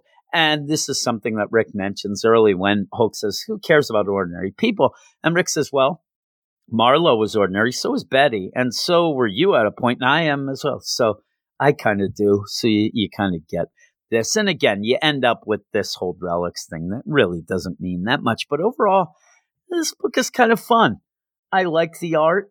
I think that the story's kind of goofy with, especially when Hercules shows up. You know, Party Hardy Hercules is pretty cool. And overall, it's nothing that's going to be remembered for the ages. But right now, with everything going on and whatnot, I don't mind it at all. I'm going to give it a seven out of 10 just as a, a, guilty pleasure of mine right now. But I'm going to continue now with the book that I've been hinting at as one of my favorites. And I actually am surprised because I talked to some people tonight that ended up saying that they thought this issue and the last were down. I actually really like this issue, uh, pretty much putting into perspective how Matt thinks that he is doing the right thing, but some don't. Some are trying to help him, but he's mad about that. And then he's setting things up before he does inevitably go to jail as Daredevil, even though you kind of have an out that he could use by just taking off the costume and pretending, you no Daredevil. I don't know what you're talking about. I'm Matt Murdock. But at the end of this, kind of throws a little snafu at that, but we'll get into that right now. All right, Daredevil number 23 is written by Chip Zdarsky with art by Marco Checchetto, colors by Marcelo Menyz, and letters by VC's Clayton Cowles. Daredevil is in need of help as Daredevil Matt Murdock is being put on trial for the murder of Leo Carrero. To save Hell's Kitchen from the Stromwyn siblings, a pair of ultra rich, upper crust socialites, Daredevil recruited the help of Tony Stark to bid for the properties of the kitchen. To build the best defense team, Foggy recruited the help of one of the best lawyers he and Matt know, Kirsten McDuffie, Matt's former lover. And that's where we start off by getting a little background of Kirsten, who ended up loving Matt. He loved her back until he had to get rid of her because he ended up having the identity revealed, but then forgotten by the Purple Children. Everybody forgot who he was. And that made Kirsten forget that Matt Murdock was a daredevil. And then because of that, he ended up breaking up with her because the identity was way more important to him than the love. And and this is something that's been eating at him. It's eating at him now. And he ends up sitting in there where Foggy and Kirsten are going through their deal. They're getting the defense ready, this whole idea. And one of the things that goes in my mind consistently in this as we're heading towards the trial is that what would happen or what will happen if Foggy and Kirsten get Daredevil off and he doesn't, and maybe in a loophole or something that they end up doing where Daredevil Matt Murdock doesn't get that resolution that he wants. He wants to pay for his crime, but maybe he won't. So that kind of interests me the idea that Foggy has got Kirsten because he says she is the best lawyer that we know. Well, this ends up pissing Matt off. He ends up saying, F you, Foggy. You know, you're a jerk because he doesn't want her around. And this is the idea where Foggy pretty much throws it back and says, you know, whatever you have guilt about breaking her heart and having the identity be more important, don't throw that back at me. I have her because she's the best lawyer. You need people. You need people around you. You need people to help you. And you end up, Matt, just jumping out the window and going off as Daredevil, as we've seen even in the last issue, where he's going to try to get things straightened up, get things done. And, and also, it seems fighting some crime as this goes on. He ends up going, though, then and goes and meets up with Elektra. And he had just done a deal with Elektra where she ended up stealing billions from the Stromwyns, all these things going on with this. And he ends up calling her selfish. Oh, you're selfish with this. And she says, Oh, no, you're the one selfish. And I really like this line that she ends up using that you, meaning Matt, you're, you're hiding your selfishness as selflessness. You end up pretending that you are selfless because you're turning yourself in, but you're going to get a lot of people killed. Well, if you go to jail, you know, people like us, we save lives, especially you, Matt. You, save lives. When you go into jail, you're going to end up pretty much committing a lot of people to death, you know, just because you ended up accidentally killing one man. So don't fool yourself. Don't think that you are the selfless man that you say, because what you're doing is only for yourself, for this guilt that you have, but you're going to put a lot of other people in danger. And he's like, Yeah, what about those billions you stole for yourself? And she's like, Whoa, whoa, whoa. Slow your roll there, buddy, because I did that to fund a new attack deal because I don't know if you've heard, and I don't know if people listening to this, you saw what happened in the last X Force issue, but the hand has upped their game. This is something that Elektra is well aware of. Said they have a new leader, they have all this, and, and really, it's you know hell. They are teaming up. They're getting Demont, all these things, and she says we're going to need, you know, a, a, thing. We're going to need this money to be used to go and fight them. Uh, also, I need you. I, can't do this. This is what Stick wanted us to do please, we need to do this. He's like, eh, peddle your ancient war somewhere else, Elektra. You know, let's go. And he ends up hoping that maybe, you know, she could have helped during this whole Hell's Kitchen deal. Maybe that money would help out as well. But she just ends up, oh, well, I'm off. You're a jerk. And she says, You want to help the kitchen? You know, I know of a meeting tonight. And this is where he ends up getting info. And you kind of think, okay, well, he's going to go off with Elektra. He doesn't end up going off with Elektra. He actually calls Spider Man, and the meeting is Kingpin. Kingpin has all of the remaining, you know, heads of the families. You end up having Owlsley go way off the ranch and ended up screwing things up. Now he's in Rikers. So now Kingpin, instead of just saying, listen, you know, I'm back, I'm the Kingpin, I'm going to control you, which would probably be the best for everyone, including just regular people, because people are dying because of all this stuff going on with these guys. And one of the guys who is pretty pissed off is Hammerhead, which we ended up seeing that Izzy shot. And Izzy was protecting the kitchen, Hell's Kitchen. When Hammerhead came in, Izzy said, You're not from the kitchen. What are you doing? You know, you're overstepping your bounds. Now, Hammerhead in this meeting, that really reminds me of like the Untouchables. You end up having Al Capone, Uh, Robert De Niro talking about a baseball game and how people have to play as a team and things right before he bashes guy's head over with a bat. Well, this is where Kingpin is trying to talk and say, you know, everybody here, you guys done messed up. I ended up giving you the, you know, the route that we should all follow. If everybody would have stayed within their means and bounds, nothing would have happened. Yeah, Owlsley messed up. He wasn't the only one. And so I have to come back and talk to you jerks, you schlubs here, because I'm still going to be mayor. I can't be the kingpin here like that, but I could still oversee things and I could demand things and I can tell you what you're going to do. And by the way, Hammerhead, you know, you might bitch and moan here about how you're not getting respect and Owlsley messed up, but so did you, you jerk, and ends up grabbing him by the back of the head and just slamming his head into the table over and over and over and just bloodying him up. It's just awfully. And he's just left there in a puddle of blood there, you know, with his head down in it. And again, this is showing everybody, including, you know, in the comic, but also the reader, the Kingpin's back. This this sniveling guy who was running scared of the Stromwyns. he already said last issue that he's back, baby, and he's showing it here. And he says the new kingpin is Izzy.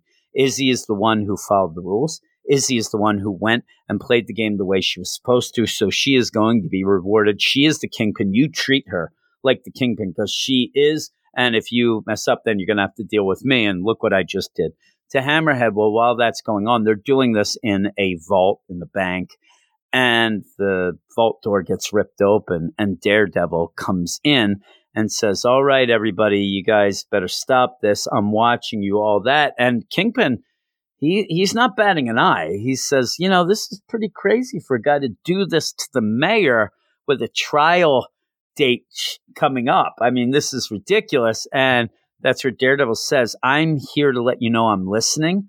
I'm watching. And even from prison I'm going to make your lives hell. And you end up where eh, they're listening to him. They're like, really? Like, we're going to listen to you. You're going to rot in hell. You're going to get killed in prison. You're going to be meat. It's going to be crazy. And Daredevil says, maybe. But, you know, I have some other people around. It's not just me.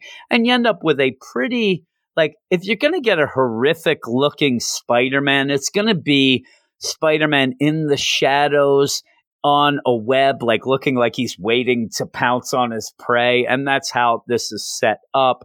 And you end up having Daredevil say, I've spent too many years beating up your goons, you low level criminals, you scared little men with little gain and little lose, but now your days are gone. So I'm coming for you. Ends up throwing down some smoke bombs and gets out. And that's where Izzy's like, What have you done to me now? You know, Fisk, you ended up setting me up for this nonsense. And so it does put the fear into at least the other, you know, crime bosses there. Kingpin's just pissed. He he looks really pissed. Well, we go off then, and, and the big deal of this is, and even when I saw the coming up this issue's cover that had Spider Man on it, Spider Man has shown up in this run to just basically come and say to Matt, to say to Daredevil, You're done. You're not allowed to be Daredevil. You killed somebody. You're done. You're done. You're done. And now you end up, okay, well, why is Spidey working with them? And Matt went to him. Spider Man even says, I'm surprised you did come to me. But they start to talk.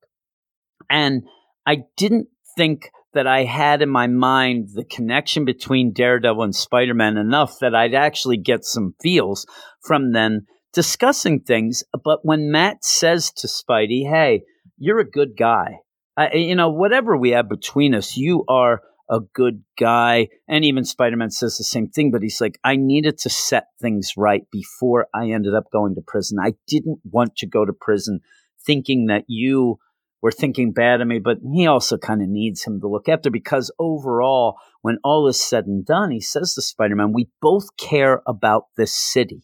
We both care about New York City. Yeah, we might care about different things in it, but I we both do. And this is where Spider-Man opens up and says, "Hey, I'm sorry the way I've been acting. I haven't been giving you the benefit of the doubt. Now I just want you to know I killed somebody once. I actually accidentally killed and you see, see Spider Man versus Wolverine number one. And he says, Me and Wolverine were involved. I was in over my head. I threw a wild punch, and it was horrible, and I didn't know what to do. I just didn't know what to do. And you end up having Spider Man say, it's kind of eaten at me all along. Uh, I've never told anybody, you know, besides Wolverine, you know, he, but I was mad at myself for not turning myself in.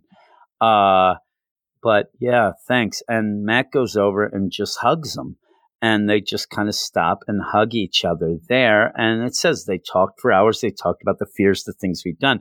And it, it gives you that idea of while they're not necessarily the same type of characters, they kind of are in a bit and they're just regular guys. And this is something that they want to get things off the chest. And when you end up having pretty much Spider Man and you know, Matt and Peter end up on top of uh, a certain bridge. It ends up really hitting home that they're really talking about some of the things that have happened to them and, and how much they care and how much you know even the idea of just being able to open up with somebody who knows this lifestyle knows what you have to do it's it's one thing for Matt to go to Foggy and say man this is tough but to talk to Spider-Man about it and to agree and talk about how this things I think that that is really cool. Now with all this going on at, at a point in this issue you end up having Foggy and Kirsten having a drink.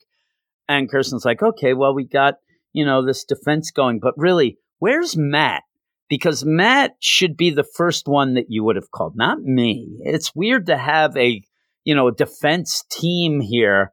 Matt always ends up being there for Daredevil. Where is he? I'm fucking, uh, uh, uh. And then we see at the end where it is a funny cliffhanger that leads out of the annual that we had a couple months ago, which I really liked, where we ended up seeing Mike Murdock which is the at first made up, you know, guy in Matt's Matt was gonna the whole identity was gonna be revealed. So he ends up saying, I'm not Daredevil. How could I be Daredevil? I'm blind. What you think is me is actually my twin brother, Mike, who ended up in, you know, Foggy. I don't believe it. Well, you end up having Matt for a while pretending at points, hey, I gotta go. And it's like one of those things. I'm gonna go to the bathroom goes up, and then Mike shows up and like, hey, where's Matt? We must see Matt. By the, I got to go in this other room, and then so you have that, and and Mike was always way over the top, way over the top, just like, hey, baby, and calling, you know, hey there, Tubillard. You yell at Foggy. It's so funny. Well, in that annual, you ended up because in Charles Soule run, he ended up having that the reader ended up reading a thing on Mike Murdock, which made him become a reality, but didn't really have a life. And in the last annual, ended up using the stone deal, a wishing stone that he ended up having there uh, to make himself a real person. So that whole thing was set up to go here where it's hilarious because now it looks like Mike is now going full circle around and pretending that he's Matt for this. So you have Matt who has to pretend to be Mike at points to go do this whole deal for the identity. And now it's Mike who has to pretend he's Matt to keep that identity. It's all sort of a, a thing that swirls around. It's funny. I really like it. And I think that this book is great. I really do love this book. I love the art. I think that the story ends up even these cool down issues as we're leading towards the trial always have something that I like. I like the talk with Elektra. Uh, you know, you're getting that idea of Matt. Oh man, I got to go to jail because I killed one guy. Where he's trying to say this to Elektra, who's killed so many people, and just like, no, that's what we do. And you are better off being out of jail than in, you could save more people than just because you killed one person doesn't matter. Then going off and making things right with Spidey, and then finding out that yes, a lot of the heroes they have the same issues, they have the same deal. They're real people. So let's talk about things and get things off our chest and get things right there, and have Spidey then go off and if Matt does go to jail, you'll have some people looking off Kingpin with that, with Izzy, Hammerhead. That's really good. But then at the end, I'm telling you, the whole deal. And I, I think I even trying to explain the Mike Murdock stuff, it, it, gets so convoluted, but it's so funny the way that that all came about, what Chip Zdarsky's playing with. So because of that, and I was told I was being a little positive for this, but hey, if I'm going to be positive, I might as well be positive about a book that I've been loving since it started. So I end up giving this a 9 5. It's my favorite book of the week, but it usually is when it comes out. I'm a little biased, I will admit. But if you haven't checked it out, I do think you should kind of give it a shot and you could start from the beginning and go I, I, dare you to go until you don't like it that's that's would be my deal there and we'll see if you can get all the way to issue 23 and say, boy, I liked every one. Maybe I did. But that's it. Thanks, everybody, for listening. This is a longer episode. Like I said at the very, very beginning, way, way back, that I'm going to try to get things a little tighter. I'm going to try to get things where we can get through a bunch of books in a reasonable amount of time. I, to me, I'd like it to be about an hour and a half. This one went a little longer. Again, we're trying to get used to more books and all that stuff. So forgive me as we get used to that. But if you want to get more of us, if that's not enough, you can certainly go over to our Patreon, patreon.com slash weird science and give us a little encouragement for what we do here, but also get a lot of things in return. And just to show or kind of demonstrate that we do a lot of stuff, I'll just let you know that today this very day that I recorded this, which was Wednesday, uh, October 21st, I ended up doing an indies, indie comics podcast, a podcast on Batman Beyond the cartoon. I ended up also doing a spotlight with Brandon that involved Juggernaut and Spider Woman, and now end up doing this podcast. That's just one day. So it shows you a lot of that stuff being on the Patreon, everything I mentioned except this actual podcast being on the Patreon. So you do get plenty again, patreon.com slash weird science. So thanks everybody. Thanks for listening. I hope you enjoyed it. Again, one more thing. If you want to email, let us know. Even if it isn't for the show, you can actually say, this isn't for the show, but hey, I think you should do this, or hey, I don't like that, or I like that, whatever it would be. It's a weird science marvel comics at gmail.com. All of these things are in the show notes as well. So thanks, everybody, and I'll talk to you later.